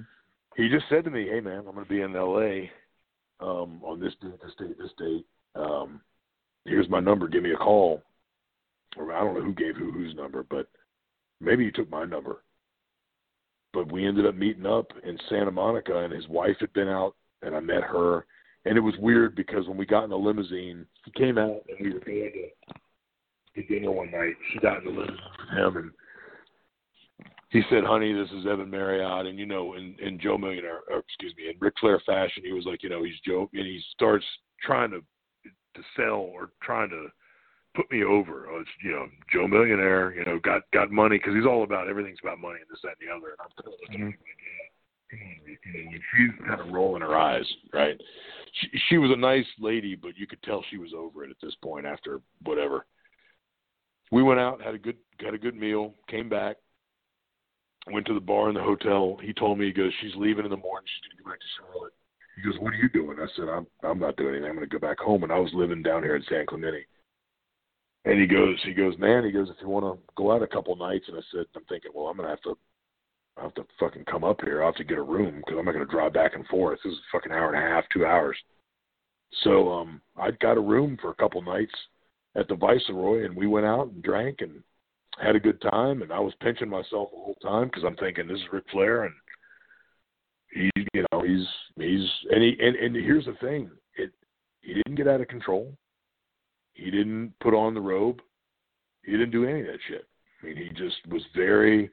Maybe I just caught him at a an odd time, but he was very reserved. And I mean, we drank a lot. I will say that, but he wasn't pressing me to drink a kamikaze that I hear in all these interviews. He wasn't. We sat out by the pool. Um, I grossed him the fuck out. Here's a good. Ric, I mean, it's not a Ric Flair story. It's a me story. But I grossed him the fuck out. There was a really. This girl was pretty. She was easy on the eyes. He, all of her friends were. we were out by the pool, and I don't know how we got talking to him or where it got started, but she said she her back she had this spot on her back that hurt. Well, come to find out, she had. You ready? You ready to be grossed out, John? Yes. she said that she goes. We were talking, and I don't even know where it came up. I swear this is where I draw a blank, but she goes. She goes, oh my god, I got this spot, and she goes, I, I've got like a bump here, and it kind of hurts. And I looked, and I'm like, well, it's a fucking gigantic blackhead. And Ric is, and Ric is sitting right there. And she goes, it is. I'm like, yeah, you ought to see this thing. And her friend comes around, and she's like, oh my god. And this girl's hot as shit, and she's just got this blackhead on her back. And I said, "Look, I'll get it." Just looking at me like you're gonna pop this girl's blackhead right in front of me. I'm, like, I'm like, "Yeah, why not? Fuck it." You know? It's like, and and, and, and so I did. I fucking I, this girl, this fucking, and she. I remember I can see her face right now. She had blue eyes, black and dark hair, and she was just like hotter than donut grease. And I'm and she had this she had this fucking blackhead on her back, and uh yeah, I popped her fuck this girl's blackhead and it was fucking. I mean, it was just. I mean, the shit that came out of that fucking blackhead was just oh, gross. Oh. And I'm and I've got it all over my fingernail, and I'm like, um, it was dude. And Ric's looking at me like he's looking at me like, dude, I've seen a lot of shit in my day, but I've never seen that. I'm like, glad I could shock you. like I'm trying to one up Ric Flair by, you know, getting a girl, and I end up getting her over here, and I'm popping pimples on her back, right? Damn. But yeah, I mean, those gross. are just Oh. yeah, I mean, but you know, it was just you know, and she's like, "Oh my god, it feels so good." I'm like, "Yeah, well, yeah." Anyway, and and yeah, it just little shit like that, little moments like that that it just is crazy. Yeah, and I remember um we had talked about he had shoulder surgery and you were helping him out and Yeah, know. he had. uh I think. John, I think about the time he saw me pop that girl's blackhead. I thought he said, well, probably nothing this guy won't do. Yeah. So um he just no, he did. He had had uh shoulder surgery and man, I, I really wish I could could I mean he just kind of looked over I mean I wish I could be I, I remember more details about how it even came to pass, but it was basically just him saying to me, "Hey, I I can't cuz you cuz a lot of the guys, you know, you you you you you inject it into your butt cheek. You know, a mm-hmm. lot of good, a lot of guys do site injections. They'll inject it into their thigh or their quad or their whatever. But he just said, "Hey, man, can I ask you?" You know, I don't even. I mean, honestly, I don't even think he had any reservations about asking me. He just goes, "Hey, man, can I can I ask you a favor?" I said, "Yeah, go ahead. What's up?" And he said, "I'm I'm just I can't reach back there. There's no way I'll be able to hold." It wasn't about reaching. It was holding his arm back that long because once you once you get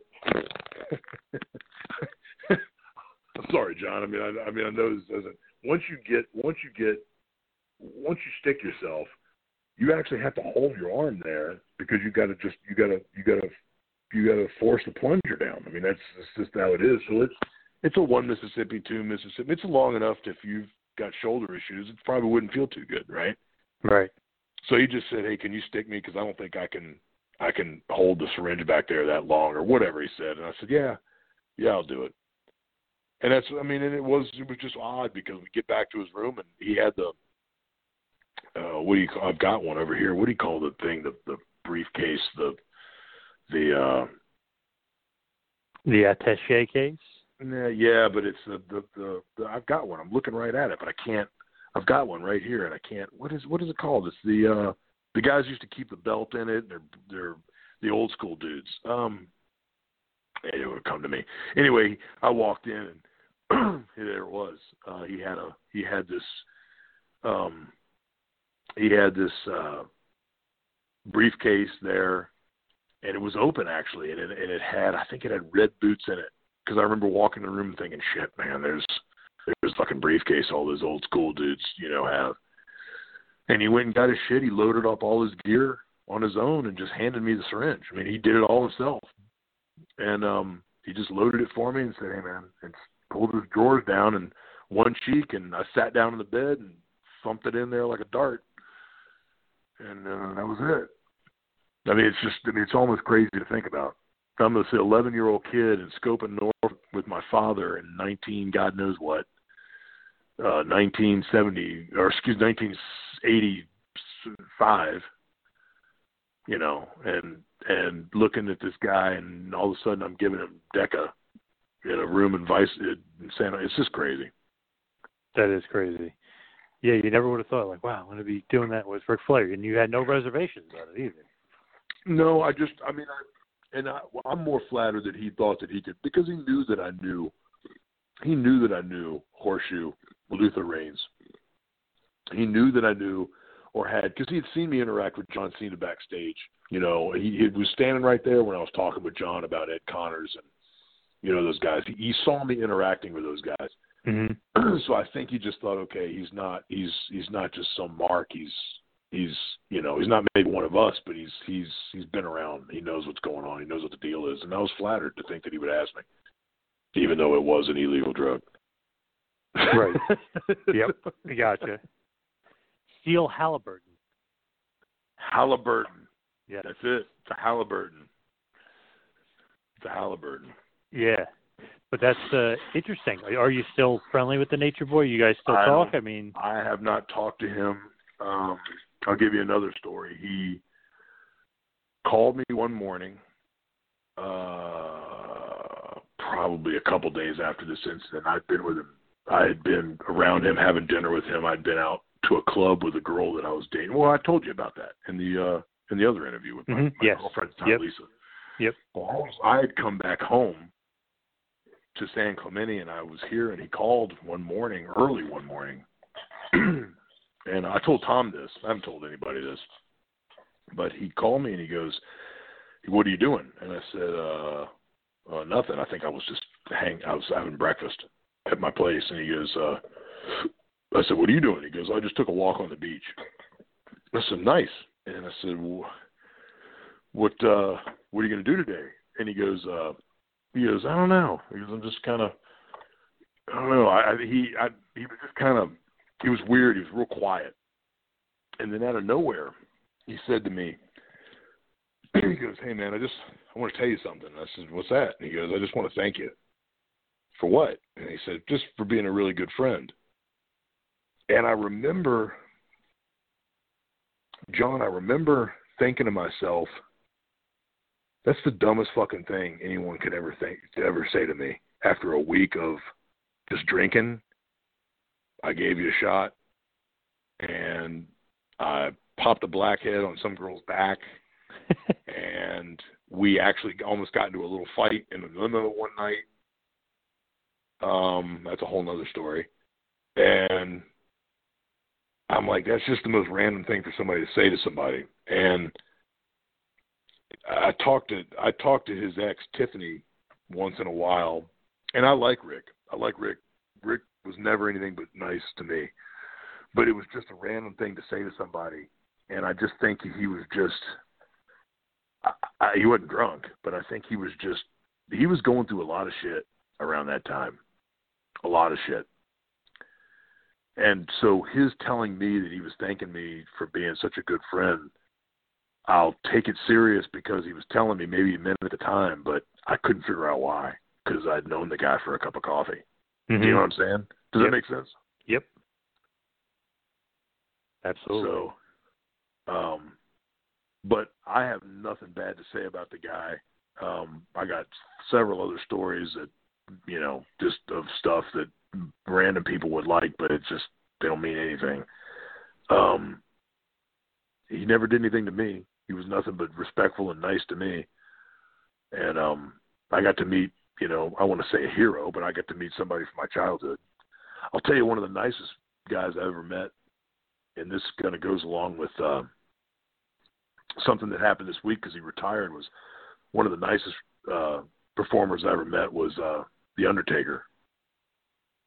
Oh wow! When did you meet him? I met him at at the uh, WrestleMania party. Um, was it WrestleMania 25? When were they in LA? 25? Because they were in LA in, in 2005, I think. WrestleMania 21. 21, 21. I was only four four years off. Mm. I um was at the bar, and he was at the bar, and he just was just a nice guy. I don't remember the I don't. We were just talking about shit. He had just had a birthday. I remember that, and I think he was turning. He was in his thirties at that time. He turned thirty-seven or thirty-eight. So, so I made some comment about him being an old man, being a joke, and he laughed. And I remember him laugh, looking at me, going, "Easy now, easy," and laughing. And okay, and and I thought it was funny because I'm six. Like I said, I'm six four, six five, depending on the depending on the, the depending on the on the uh on the insole. And I'm standing there at the at the at the bar, and he just kind of kind of looks over and he goes, he goes, "You're you're you're a big boy." He goes, "What do you, what do you do?" And I said, "Well, I was I did a thing for Fox because he didn't know. He didn't know, and you know he didn't put two and two together." I said, "I said I'm just here. I did a show for Fox." He goes, "Oh, what was it?" And I told him. He goes, "Oh yeah." He goes, "I I heard of that." He didn't say he saw it. He didn't say he'd watched it. Didn't say anything. He just said, "I heard of that." And he was just a nice guy. You know, we just talked about shit. I mean, you know, it was it was just it was uncomfortable conversation that was kind of forced, but he wasn't uncomfortable and I was. Do, does that make sense? Yeah, yeah, I know what you mean. he was willing to sit there and just gab with me, and no one was bothering me. It was just him and I. It was it was pretty crowded, but it was just him and I bellied up to the bar. I'll never forget it. Um, and I had another experience at the same moment. Uh, somebody came up to him and said, I don't remember what he asked him, but he asked him something, and I I said to him, I said, uh, "How you doing? My name's Evan." And the guy looked at me and he goes, "Do I know you? Am I talking to you?" And I said, "No." I said, "Just was introducing myself." And uh he goes, "All right." And he turned around and kept talking to Mark, and he walked away. And Mark turned around and he goes, "Hey, don't worry about him. He's just he gets that way." and it was stone cold. Oh wow. And to this day, if I saw Stone Cold, I'd walk right up to him and smack him in his fucking face.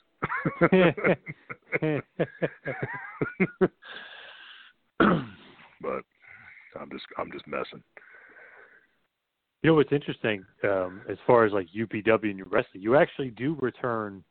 Speaking of like Hall and Nash and some like some guys, but do you remember being the referee for that Overload show as well? When it was, I think it was Tom Howard and Christopher Daniels, like, like obviously against Hall and Nash, but you're the referee. Do you remember that? I do remember that, and I remember starting the match, not ringing the bell, and Hall looking at me, going, "Are you going to ring the bell?" And I'm like, "Yeah, I'll ring the bell." That's what I remember out of that. Hall looked at me and he goes, "Well, are you going to ring the bell?" And I'm like, "Yeah, I guess it'd be a good idea, wouldn't it?" And that was that. That's great, sarcastic Yeah. bastard. That's great. Oh yeah, oh yeah. No, I didn't. I didn't ring the bell to get the match started at all, and he called me on it. Yeah. You know, I mentioned to Rick, I was like, Rick, um, you know, remembering that match, I was like, do you think he's a little tall to be like a referee? He's like, I know, I know, but it was a special guest referee gimmick, blah blah. I thought it was funny. He's like, he's probably the tallest referee of all time. Well, the, the funny thing is, I was supposed to be Rick. Did he tell you I was supposed to be Tom's partner? No, no, didn't know that. Yeah, I was supposed to be Tom's partner, and um, again, it was the it was it was exact again when I had was under contract with Fox. This is a, just a small indie UPW show, and I made a mention to um, Missy Halpern, who was head of talent relations. I said I'm going to wrestle in this thing. She goes, "What are you going to do?"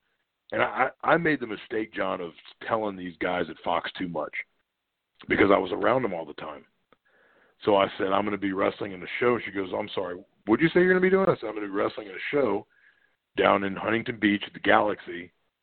Um, and she goes, I'm don't. She goes, I'm going to have to get back with you on that. Like they kept me under a thumb, John. They kept me under a thumb. They wouldn't let you. Yeah, They wouldn't yep. let me. And so I went back and I said, I said, Rick, they're not going to let me. It's funny that he didn't bring that up because that was I was supposed to be Rick. I was supposed to be Tom's partner. And and that's another thing that I regret. I should I would have been I could have been in there with Scott Hall and Kevin Nash. You know, I could have you know I could have taken the knees from Kevin, or I could have taken the elbow from Kevin in the corner, and I could have said that I said that I did that. Not anymore. A lot of stuff that I should have done and just asked for forgiveness later. Does that make sense, John? Mm-hmm. Yes, hundred percent. And I- and I Easier to do- ask for forgiveness than permission. Yep. Right. And I didn't do it because I was trying to be the good Uh, I was trying to be the good talent, the you know, and I didn't know any better. If I knew now, if I knew then what I knew now about how those people are, because when it was over, it was over, John.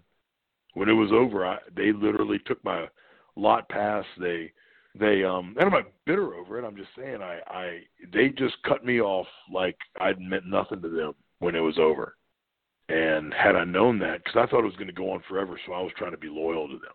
I Mm-hmm. didn't think it was going to go on forever, but you just think you don't you don't know. You just think, oh, well, you'll go on, and you'll. Yeah, I would go to the food court at the Fox, and people would come up and go, hey, you know, congratulations on the show and stuff like that, and you you kind of you kind of walked around with your chest puffed up because you felt good about yourself. You know what I mean?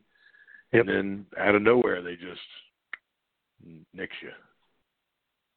Not important to them anymore. Yeah, that's kind of sucks. Yeah. Yeah. So, but it is what it is, man. So as far as you know, like the wrestling career, do you kind of regret getting out of it? Like, did did you think like maybe you could have lasted? Because Rick always says you were one of the five stars that he thinks could have been huge, and you know you got great size, you got charisma, you got the look. Do you believe Rick when he says that? And do you think you should have stayed in wrestling? Um, I think I missed wrestling by 15 to 20 years. I think I'm probably, well, that's a tough one, John, because I absolutely can't stand the product today. Absolutely can't stand it. And I and I have not watched one wrestling program all the way through for at least 15 years. I haven't watched literally I I I got a little excited when um the NWA Power started. Mm-hmm. Yep. Um and they ousted Jim Cornette for his comment or whatever he said. Remember he was a commentator? Yeah, the Ethiopian joke. Yeah. Yep. Yeah. Um and that kind of ended that. um but I, I I would have fit better back if I was uh if I had come along about 15 to 20 years earlier, I would have fit better. And I probably being that I could have come in on the heels of John Cena and that because John Cena was a graduate of of I say a graduate that's kind of stupid, but he was a product of of Rick Bassman's uh, training, and then he went on to UPW. Uh, it's kind of UPW, uh, OVW, I mean. Mm-hmm. Um, and I was right on the heels of that, so it would have been John Cena in OVW for a year or two, and then I would have come in after that. So I would have gotten those years. But I, I, like I said, I, I heard horror stories about you know Vince McMahon, and when the WrestleMania came around after um, in 2003, March of 2003, and I in uh, and and uh, Shane had reached out to me about doing a program at WrestleMania. Um, yeah, I mean, uh, it was something he had mentioned that he wanted me to do an angle with uh, Trish Stratus, and I didn't. I wasn't real wild about it. I thought, you know, I'm I'm not. He wanted me to on a on a on a Raw program start start uh, you know I slap her and it starts a storyline, you know, and then and then it builds up to WrestleMania, and I just I wasn't wild about that, and I just said I I just I've been on this program where I'm getting shit thrown at me at a motocross event Hmm. in Anaheim, and people already are kind of like, you know, on the face that was a and I'm going to slap a girl on national television just to do a program at WrestleMania. And I'd given him some other ideas that I had um, for that program, but um, but that's about the only thing that that you know it was just it was a different it was turning into a different wrestling that I was used to at that time, and yeah, I mean, I, I sometimes I regret not doing stuff, but I, do I think I would have been able to to to hang with those guys and and take? I'm, I'm not good with authority, John. So I Hmm. don't know if I would have been too good with Vince McMahon telling me up or telling me I'm you know not worth you know what, whatever he did. I just I would hear horror stories about that guy, and I was never real wild about going to WWE anyway. So there was talks though. So Vince or really Shane, they you know they did want you. So there was actually some preliminary talks about using you. Ed Connors had come to me and said because I don't know why he was talking to Shane, but Ed had come to me and said that Shane had a, had approached him, uh, knowing because because when I had started with Rick, uh, Ed had told Shane uh, when he gotten back to me. Ed had told Shane that he had um, uh, had a guy that was going down to to wrestle or to train with Rick, you know, and then and then after the show, Ed told uh, Ed told Shane, hey, the guy that I had going down there that I told you about, well, he has his own show on Fox, and that's kind of where that started. And he said, and Ed had called me and said, hey, I told Shane about you. He knew that you had trained with Rick back in 2000 or whatever that was. And he said, uh, you know, and now they they thought, well, shit, you know, we could we could run we could use him in a storyline, you know, because of uh, the whole Joe Millionaire thing with Fox. And so uh, one day I just I got a call out of nowhere, and this is back in the day when you had a cell phone. If a, whatever number came up, you answered it. It wasn't, you know, it wasn't like today where you see a number you don't recognize and you just let it go to voicemail. I answered that fucker, right? And um and it was Shane, and and that was the that was the storyline that he pitched to me, was that I slapped, you know, Trish Stratus and you know on a on a on a Raw show or a Thunder or a, or not a Thunder but a uh, SmackDown show and um and I just said I don't I don't know if I'm I don't know if I like that. And I said, well, here's you know here's what I had in mind, Shane, and I don't know if you would go with this. I'm like, but I'm I'm a new I'm a millionaire. I'm I'm I'm thought of as a millionaire. And the whole show, the whole show for Joe Millionaire was teaching me how to dress well and how to how to which fork to use when I'm out, you know, because there's 18 forks and you know and and and how to live like a millionaire and I said, uh, I said, uh, why don't you have uh, the kiss stealing, wheeling, dealing, jet flying? You know, I said, you know, why don't you have Ric Flair take me under his wing and show me how to be a, a, a real millionaire? And, and and I think when I said that, kind of light bulb went off, and he goes, God, that's I'm, that's actually a really really good idea. And I said, okay. And then it was just me again doing what I was told to do. I presented it to Fox, or I presented it to my friend Missy, who was uh, the head of talent relations over there, and she said, "I don't think that that's going to be a fit." Now that's odd now because in 2020, Fox is all up WWE's ass, right? Mm-hmm. Big time. Yep. Now, now, isn't that, isn't that hilarious how that that kind of goes full circle? Yeah. It just, it just, yeah. I mean, it's at the time she said, "I don't, I don't think our standards and practices are going to go with that." And I said, "All right, whatever." And again, we go right back to should have asked for forgiveness instead of for, instead of permission.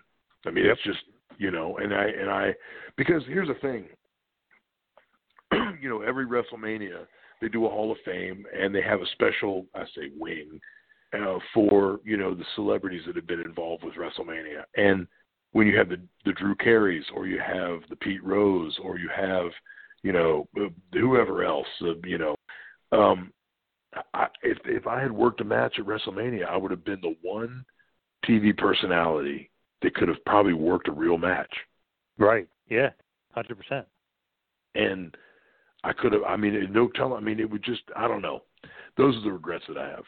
Those are the regrets that I have. That I watch. You know, if I see something on the internet now, or I see people talking about it on YouTube, where they talk about WrestleManias, or I see Jim Cornette.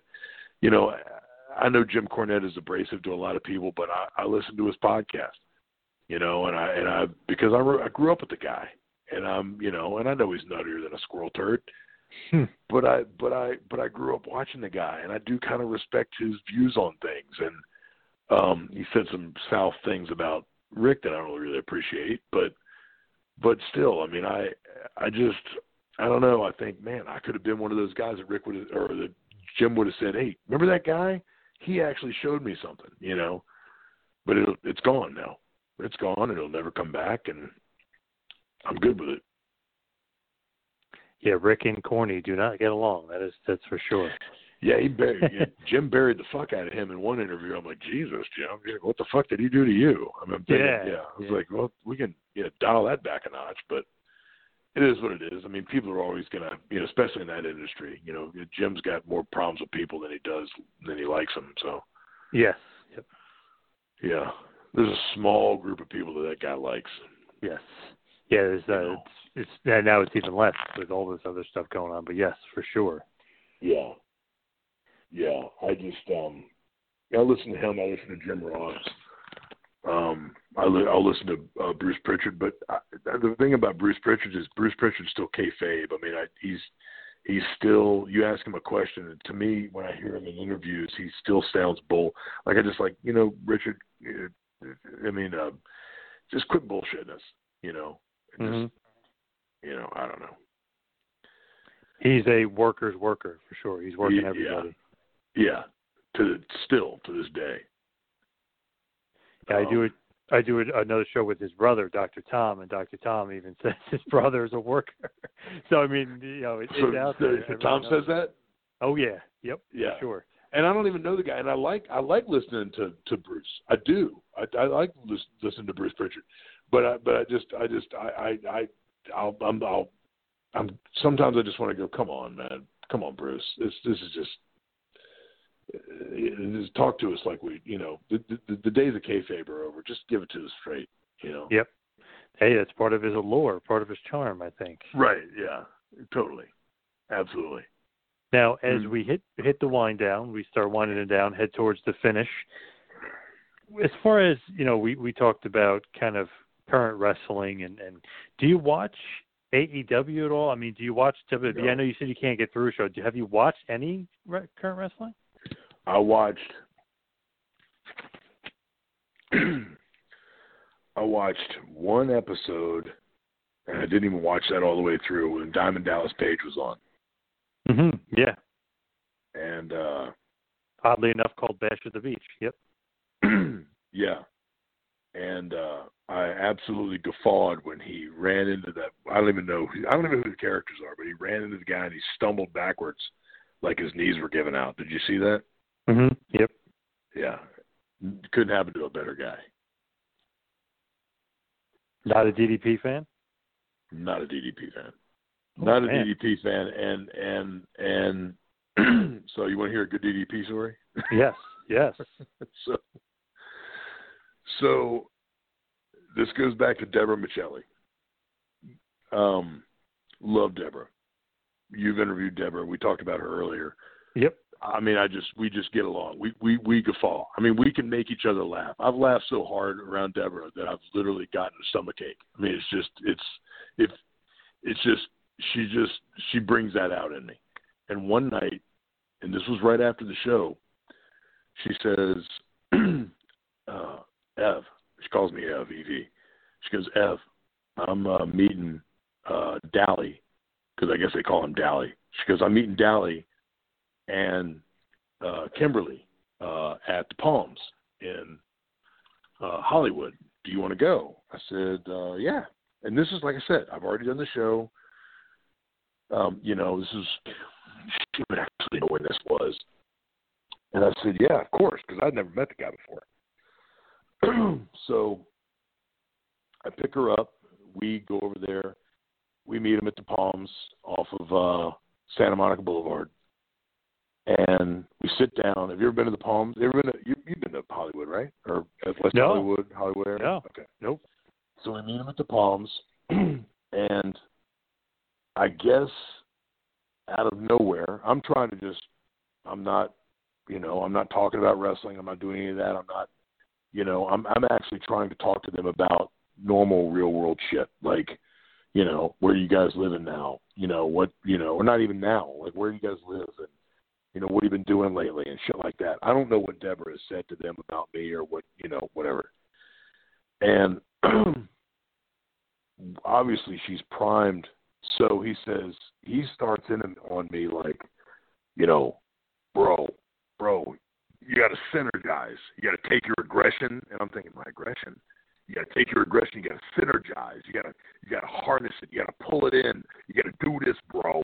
And I'm like, what? What the fuck? And I'm looking at I'm looking at Debrah like, what? What is he talking about? Like like just out of nowhere, he's trying to like mentor me and tell me I got to synergize, and I'm like, what the fuck, synergize? So he after dinner, and I'm I'm sitting there going, okay, this guy's just talk, you know, tried to teach me about, you know, bringing my aggression down and and and being mellow and and just kind of harnessing my whatever. I don't I don't even know what the fuck he was saying. I mean, it was just ridiculous, right? So we go out to the valet, and I give the valet guy my ticket. Dallas gives him his ticket. My car comes up, and I get in the car. And as I'm getting in the car, Debrah's getting in the other side. I hear Dallas just reaming the valet, bro. Yo, I gave you my ticket. Where's my car? Where? Yo, what? What the? What the fuck, bro? Where? I mean, just giving it to this guy. And I'm I'm looking at him. I'm like, dude, we gave the guy the ticket at the same time. Like, like your car's coming. Like, you just sat there and gave me a lecture for a fucking hour and a half. I wanted to fucking take the butter knife and dig out my fucking eyeballs or stab my ears. I'm like, you just gave me this lecture on synergizing and you know and fucking being and and you're fucking reaming the valet guy. Like, okay, whatever. So that was my first. That was the first interaction, and I'm thinking, all right, I'm gonna let that go. He's just high strung, right? So we pull away, and I say something to Debrah about. It. I'm like, what, what is this guy's deal? Like, he's fucking losing it on the valet, right? So anyway, so I was dating a, another girl. Uh, not that I wasn't dating Debrah, but I was I wasn't dating Debrah at all. We were just friends. But I was dating a girl from Virginia Beach that had come to visit me uh, here in L.A. And I don't even know how I had talked to Dallas and this is what's going to kill this story is I don't know where our connection was, but he was doing a one man show in Hollywood. Yes, I said it, a one man show, and I don't even know what the fuck it was about because we never made it. Because he asked Debrah, he got my number from Debrah because he wanted me to come to his one man show in Hollywood. So he calls me I think he got it from her because he calls me and he goes, he goes, uh, bro, I want you to come to the show I'm doing. He goes, I'd really like to have you here, and I'm like, well, that's because my girlfriend, her and her twin sister used to watch WCW, and they'd love to meet you. He goes, great, come to the show, bro. I said, okay, great, I'll come to the show. So she's all excited. She gets down here to San Clemente. I said, I got a surprise for you. We're going to go up and we're going to see Diamond Dallas Page's one man show. And she goes, What is it about? I said, I have no fucking idea, but he's doing a one man show. Who knows? So this is before iPhones. This is before Google Maps, all that shit, right, John? Mm-hmm. We're heading up there, and I don't know where to go. I don't know where this theater is. So I call him and I said, Hey, where's the show? And he goes, Where's this theater? And he goes, Oh, it's off so and so. You make right on so and so. You make a left. And this guy's not even from LA. He's from Atlanta. Or he's from Georgia somewhere, right? Mm-hmm. So yep. I don't even know where the fuck. Like, so asking directions from a guy in a city he's never even been in before. So I get lost. I call him back and I go, Hey, dude, I don't know where we are. What what street was it again? He goes, Bro, you go here, you go there, you go right, da da da da. He goes, Fuck, and he hangs up. And I'm like, all right, we go here, we go there. And she's in the car with me. I had to call him back, John. And I had to go, I, hey, man, I don't mean to bother you again, but I'm fucking lost. Where is this? He goes, bro, you can't fucking make it. Fuck you. And he hangs up.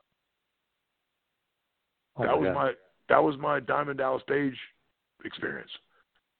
And, I never talked to him since. Mm-hmm. Well, so so wait a minute. So, and I looked over at her and I said, "Hey, Angela," I'm like, it was the girl I was seeing.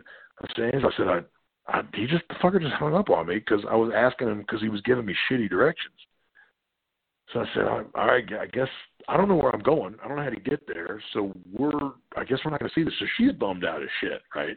Mm-hmm. And we we actually end up going to a hotel because I said, well, we're up here in L.A. I'm not going to drive all the way back home. Let's make this, you know, a good night. So we went and got a, a hotel room and actually had a pretty good time up there the rest of the weekend. But it's weird because I ended up doing a thing for a company called Pro Sports MVP, which is they're almost like um, uh, what what is the the thing they do for the troops? The uh, the the um, oh god damn it, what's it called, John? The, Tribute for um, the troops. yeah, but not tribute for the troops. It's something else. It's uh, the- where the they send celebrities over.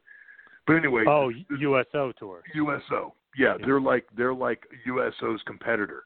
It's called Pro Sports MVP, and they get NASCAR uh, drivers. They get you know uh, uh, MLB pitch you know players. They get and they just they just ask they do sports stuff, but they just picked me out of the group and said, "Hey man, we know you're a reality guy. Do you want to go on some trips to Kuwait and uh, you know Bosnia and for the truth?" I'm like, "Fuck yeah, I'll do that all day long, right?" Mm-hmm. So I end up being um, I end up being pretty good friends with uh, this guy Brian Lee that works for Pro Sports MVP, and he goes uh, and he goes, "Hey." He goes, I was just on a trip. We hired, we we asked this guy Diamond Dallas Page to go from WCW, and he had asked who had gone on these trips, and we told him we we mentioned your name, and he goes, "Oh, I know that guy. Yeah, I know that guy. We went on. Yeah, yeah, I know that guy. We're real good friends." And and I told Brian, I said, Brian, we're not like real. I mean, he he says I'm a real good friend of his. Like the fucker hung up on me. Like I'm not a good friend of his. So it so it's funny because it, it, it's it's it, it I had I didn't have good experiences with that guy when I was around him. Then the guy hangs up on me, right? And then I see that he does the DDP yoga, which I think is bitching. I think it's fucking bitching, John. Mm-hmm. What he's done with Jake, what he's done with Scott Hall, I just think is. I mean, especially what he's done with Scott Hall. Well, not. I mean, Jake too, but I mean, I mean, because these are two these are two poor souls that were like, you know, at the point of no return, right? And I they seem to have turned their life around but I was listening to a podcast where uh, uh, Mark Madden was doing an interview. Did you ever hear that interview with with uh, Ric Flair? I'm trying to think which one because I've heard Mark talk to Rick uh, of quite a few times actually.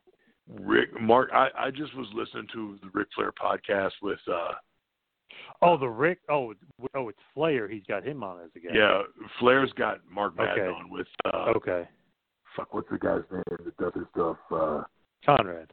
Conrad, yeah. Yep, yep. And um, and Conrad does a great job. Um, Mark Madden on. And I'm listen to this guy, and Mark Madden is just he goes, he goes, I couldn't help it, John. Mark Madden is talking about DDP, and I read the comments after seeing that or viewing the podcast on on YouTube. I read the comments of all the people that were like telling Mark Madden he was a piece of shit for shitting on DDP, and it was heartbreaking because I'm going, he's right. Like Mark Madden, everything Mark Madden said about DDP is absolutely right. Like everyone, everyone was shitting on Mark Madden for like talking shit on DDP, but I'm like, the guy's so self-absorbed, it's fucking retarded. Like everything Mark Madden said about him is everything I witnessed. Everything. Do you, do you know what I'm saying? Yeah, Mark Madden calls him DD me instead of DDP. He called him DD me, and I'm like going, yeah. like I witnessed him at the Palms talking, to, telling me to synergize and harness my fucking aggression, and I'd never even been around the guy. Like he didn't know if I was, he literally like he didn't know if I was like some you know Buddhist monk or a fucking or or a goddamn UFC fighter. He didn't know who the fuck I was. He didn't know what my personality was, and he's preaching to me about synergizing. And then he goes out and rips the fucking valet a new asshole because his car didn't come up quick enough. And I mean yelling at the guy. So I'm listening to this interview with Mark Madden and Ric Flair, and I always refer back to that because I go, these people that that that like were telling you know telling Mark he was a piece of shit for shitting on DDP. I'm like, Mark was telling the truth. Like mm. he's he's a total fucking he's a, I mean, I don't know how he is now. And time changes people. You know what I'm saying? Yep. I just know back in 2003, he was a cocksucker. He was a total, and I would tell him to this day. And back when 2004 and five, when my girlfriend were trying to go up there and and and and, and support him, he was a total cocksucker to me. Now, did he see the light and change? Uh, you know, I hope so because you can't go through life being fucking, you know, being that way. But everything Mark Madden said about him was absolutely 100 110 percent true because I I experienced it. You know, yeah.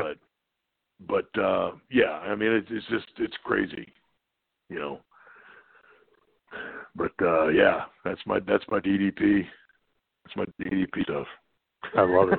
You get it, and and it's funny because even the guy, even the guy, even the guy with Pro Sports MVP. I don't mean to throw him under the bus, but he goes, dude. He goes when we were done with that tour. He goes, I couldn't get. He goes, that guy was. He goes every. He goes, we were. He had to. He he goes. He would not shut up. He had an opinion about everything. He goes, we couldn't wait to get him off that fucking tour. He goes, we could not wait to land in America to go see you, Diamond. See you, see you, dude. We will see you. I'm thinking, yeah, dude, this is hell. Yep. Now you've given us a great story, well, stories on Ric Flair. You gave us good Undertaker stuff, good DDP stuff, good stuff uh, about Rick Bassman and UPW. But what you know, what do you say about yourself? Like, what's kind of the lasting legacy or the stamp of you, wrestling wise, acting wise, reality TV Joe Millionaire, you the the construction worker? Like, what would you say? You know, like the door's shut, people are looking back on you. What would they say about Evan Marriott? Um, I don't know what they would say about me, John, because no one knows me. That's that's the thing. I mean, I don't mean to I don't mean to to squash your question like that, but no one knows me. I mean, if you read stuff about me or you see comments about me, people, all I've ever known is all the only thing I've ever read or the only thing I've ever, you know, uh, it's just people that uh, I've. I don't think people can form an opinion about me because they don't. I've never given them the reason. I was smart enough early on to not. I mean, like Rick said, I think in the interview, and I, I, is that I don't do a lot of interviews. I did it. I did this one with you because because you you helped Rick with his, and I I, I you know I I felt you know I don't do this often. I do one every eight years, right? Right. Yep. Um, I don't know I sure as hell hope that no one looks at me and goes, Evan was this great reality show guy because that's sure as hell not a banner to fly up, uh, you know, around and go, hey man, I'm this great person because I was on a reality show. Um, I mean, I don't, I don't know, I don't know, I don't even know how to answer that, John. I mean, I really don't. I don't mean, I don't mean to, I don't mean to squash your question. I just don't know how I guess to get to know me, uh, I don't know.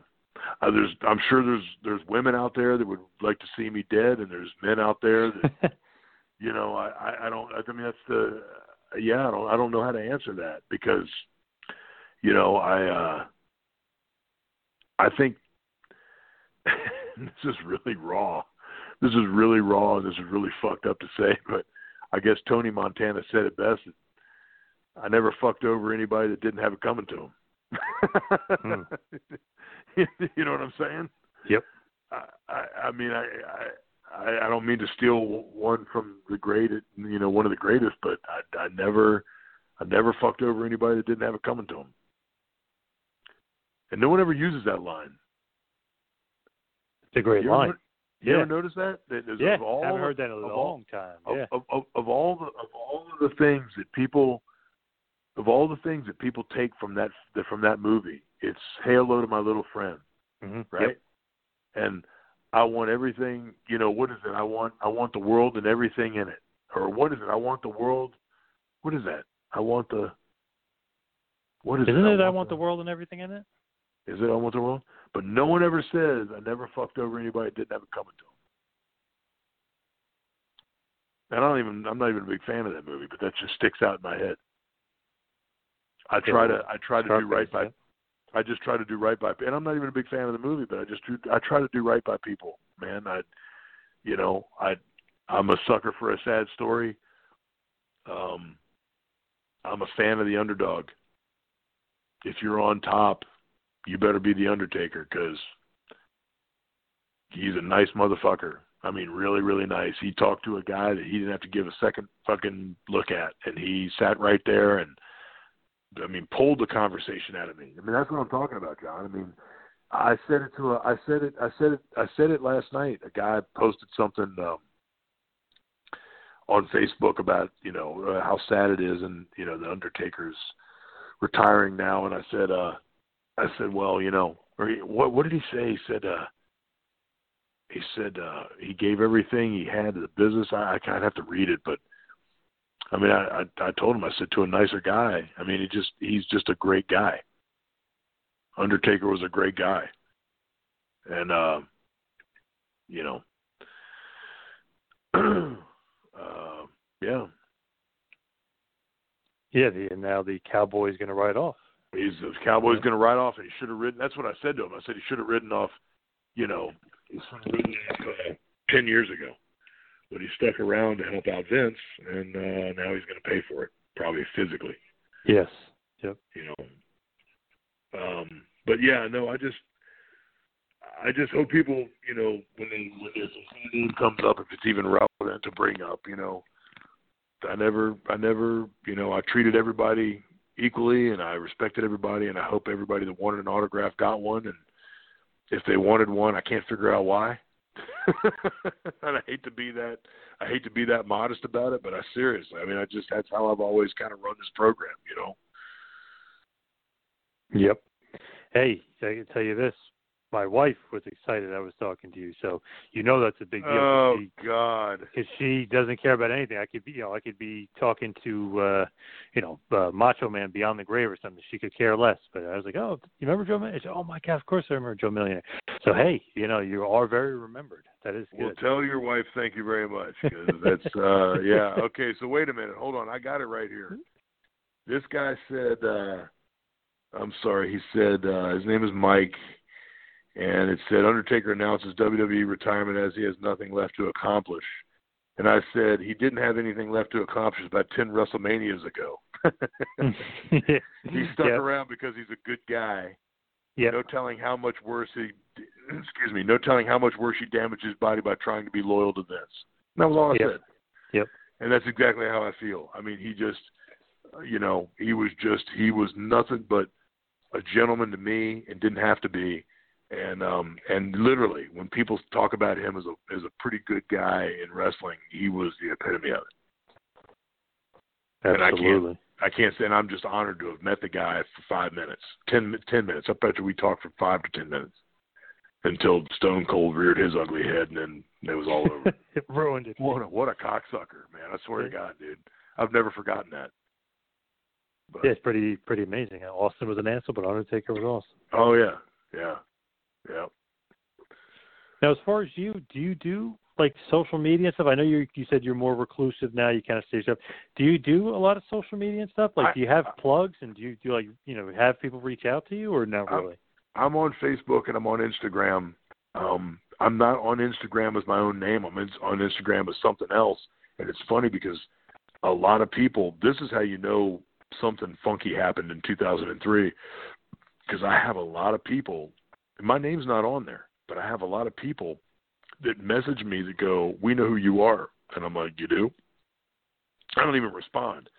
But I mean, they'll, they- you know, you, I get all kinds of messages. and People just recognize my face, and that's scary. It's just really scary. Hey, Um, big thirty-five million, forty million people were watching at one point. Yeah. Now, Facebook is my name, so it's just it is what it is. But um, I'm on Facebook I'm on social media. I've kind of backed off a little bit. Um, lately, I've ramped it up because because of all the political stuff going on, and I've got my opinions. But but uh, yeah, I'm on I'm on I'm on Facebook and Instagram. Nice. So and, and did, let me ask you a question. Did you Mhm. did you did you friend me on Facebook?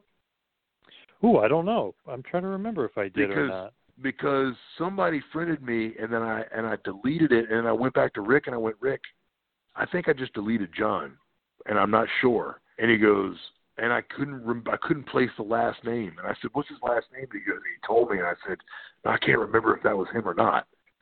So if so if you if you didn't get if you didn't get if you didn't get a a a, a, a or a uh, an acceptance or whatever it wasn't, I just didn't know who it was. I will uh, attempt to do it again for sure. Okay. Now, uh, you weren't Steve Austin big time in me, were you? No, no, no. I wasn't Steve Austin. Yeah, I promise. No, I'm but kidding, I I'm kidding. I, but I do look at these and I go, I just, I will look at them pretty clearly and go, is this somebody that's, you know, who is this, you know? And I and I and I deleted it. I had gone down a bunch of, and I just went delete, delete, delete, delete, delete, and I got to a John someone. And I went delete, and I went, oh, oh shit, and I caught it, and that's when I called Rick. I called, called Rick, and I'm like, Rick, I think, I think I deleted a, request from John, but I'm not quite sure. And you know, I deleted Rick purposely because I had people, and I thought because I'm not real social media savvy. I thought I had people going through Rick to find me on social media, and I was getting some weird messages after the last interview that I did with him. Oh wow! So I deleted him out temporarily, and I got to actually get a hold of him and go, "Hey man, I'm gonna refriend you, friend me back." I just had to do a little hiatus there, but so yeah. I got you. Hey, you will like if if you see, you will like my cover picture. It's uh, me with uh, Cornette, the Midnight Express, and the Rock and Roll Express.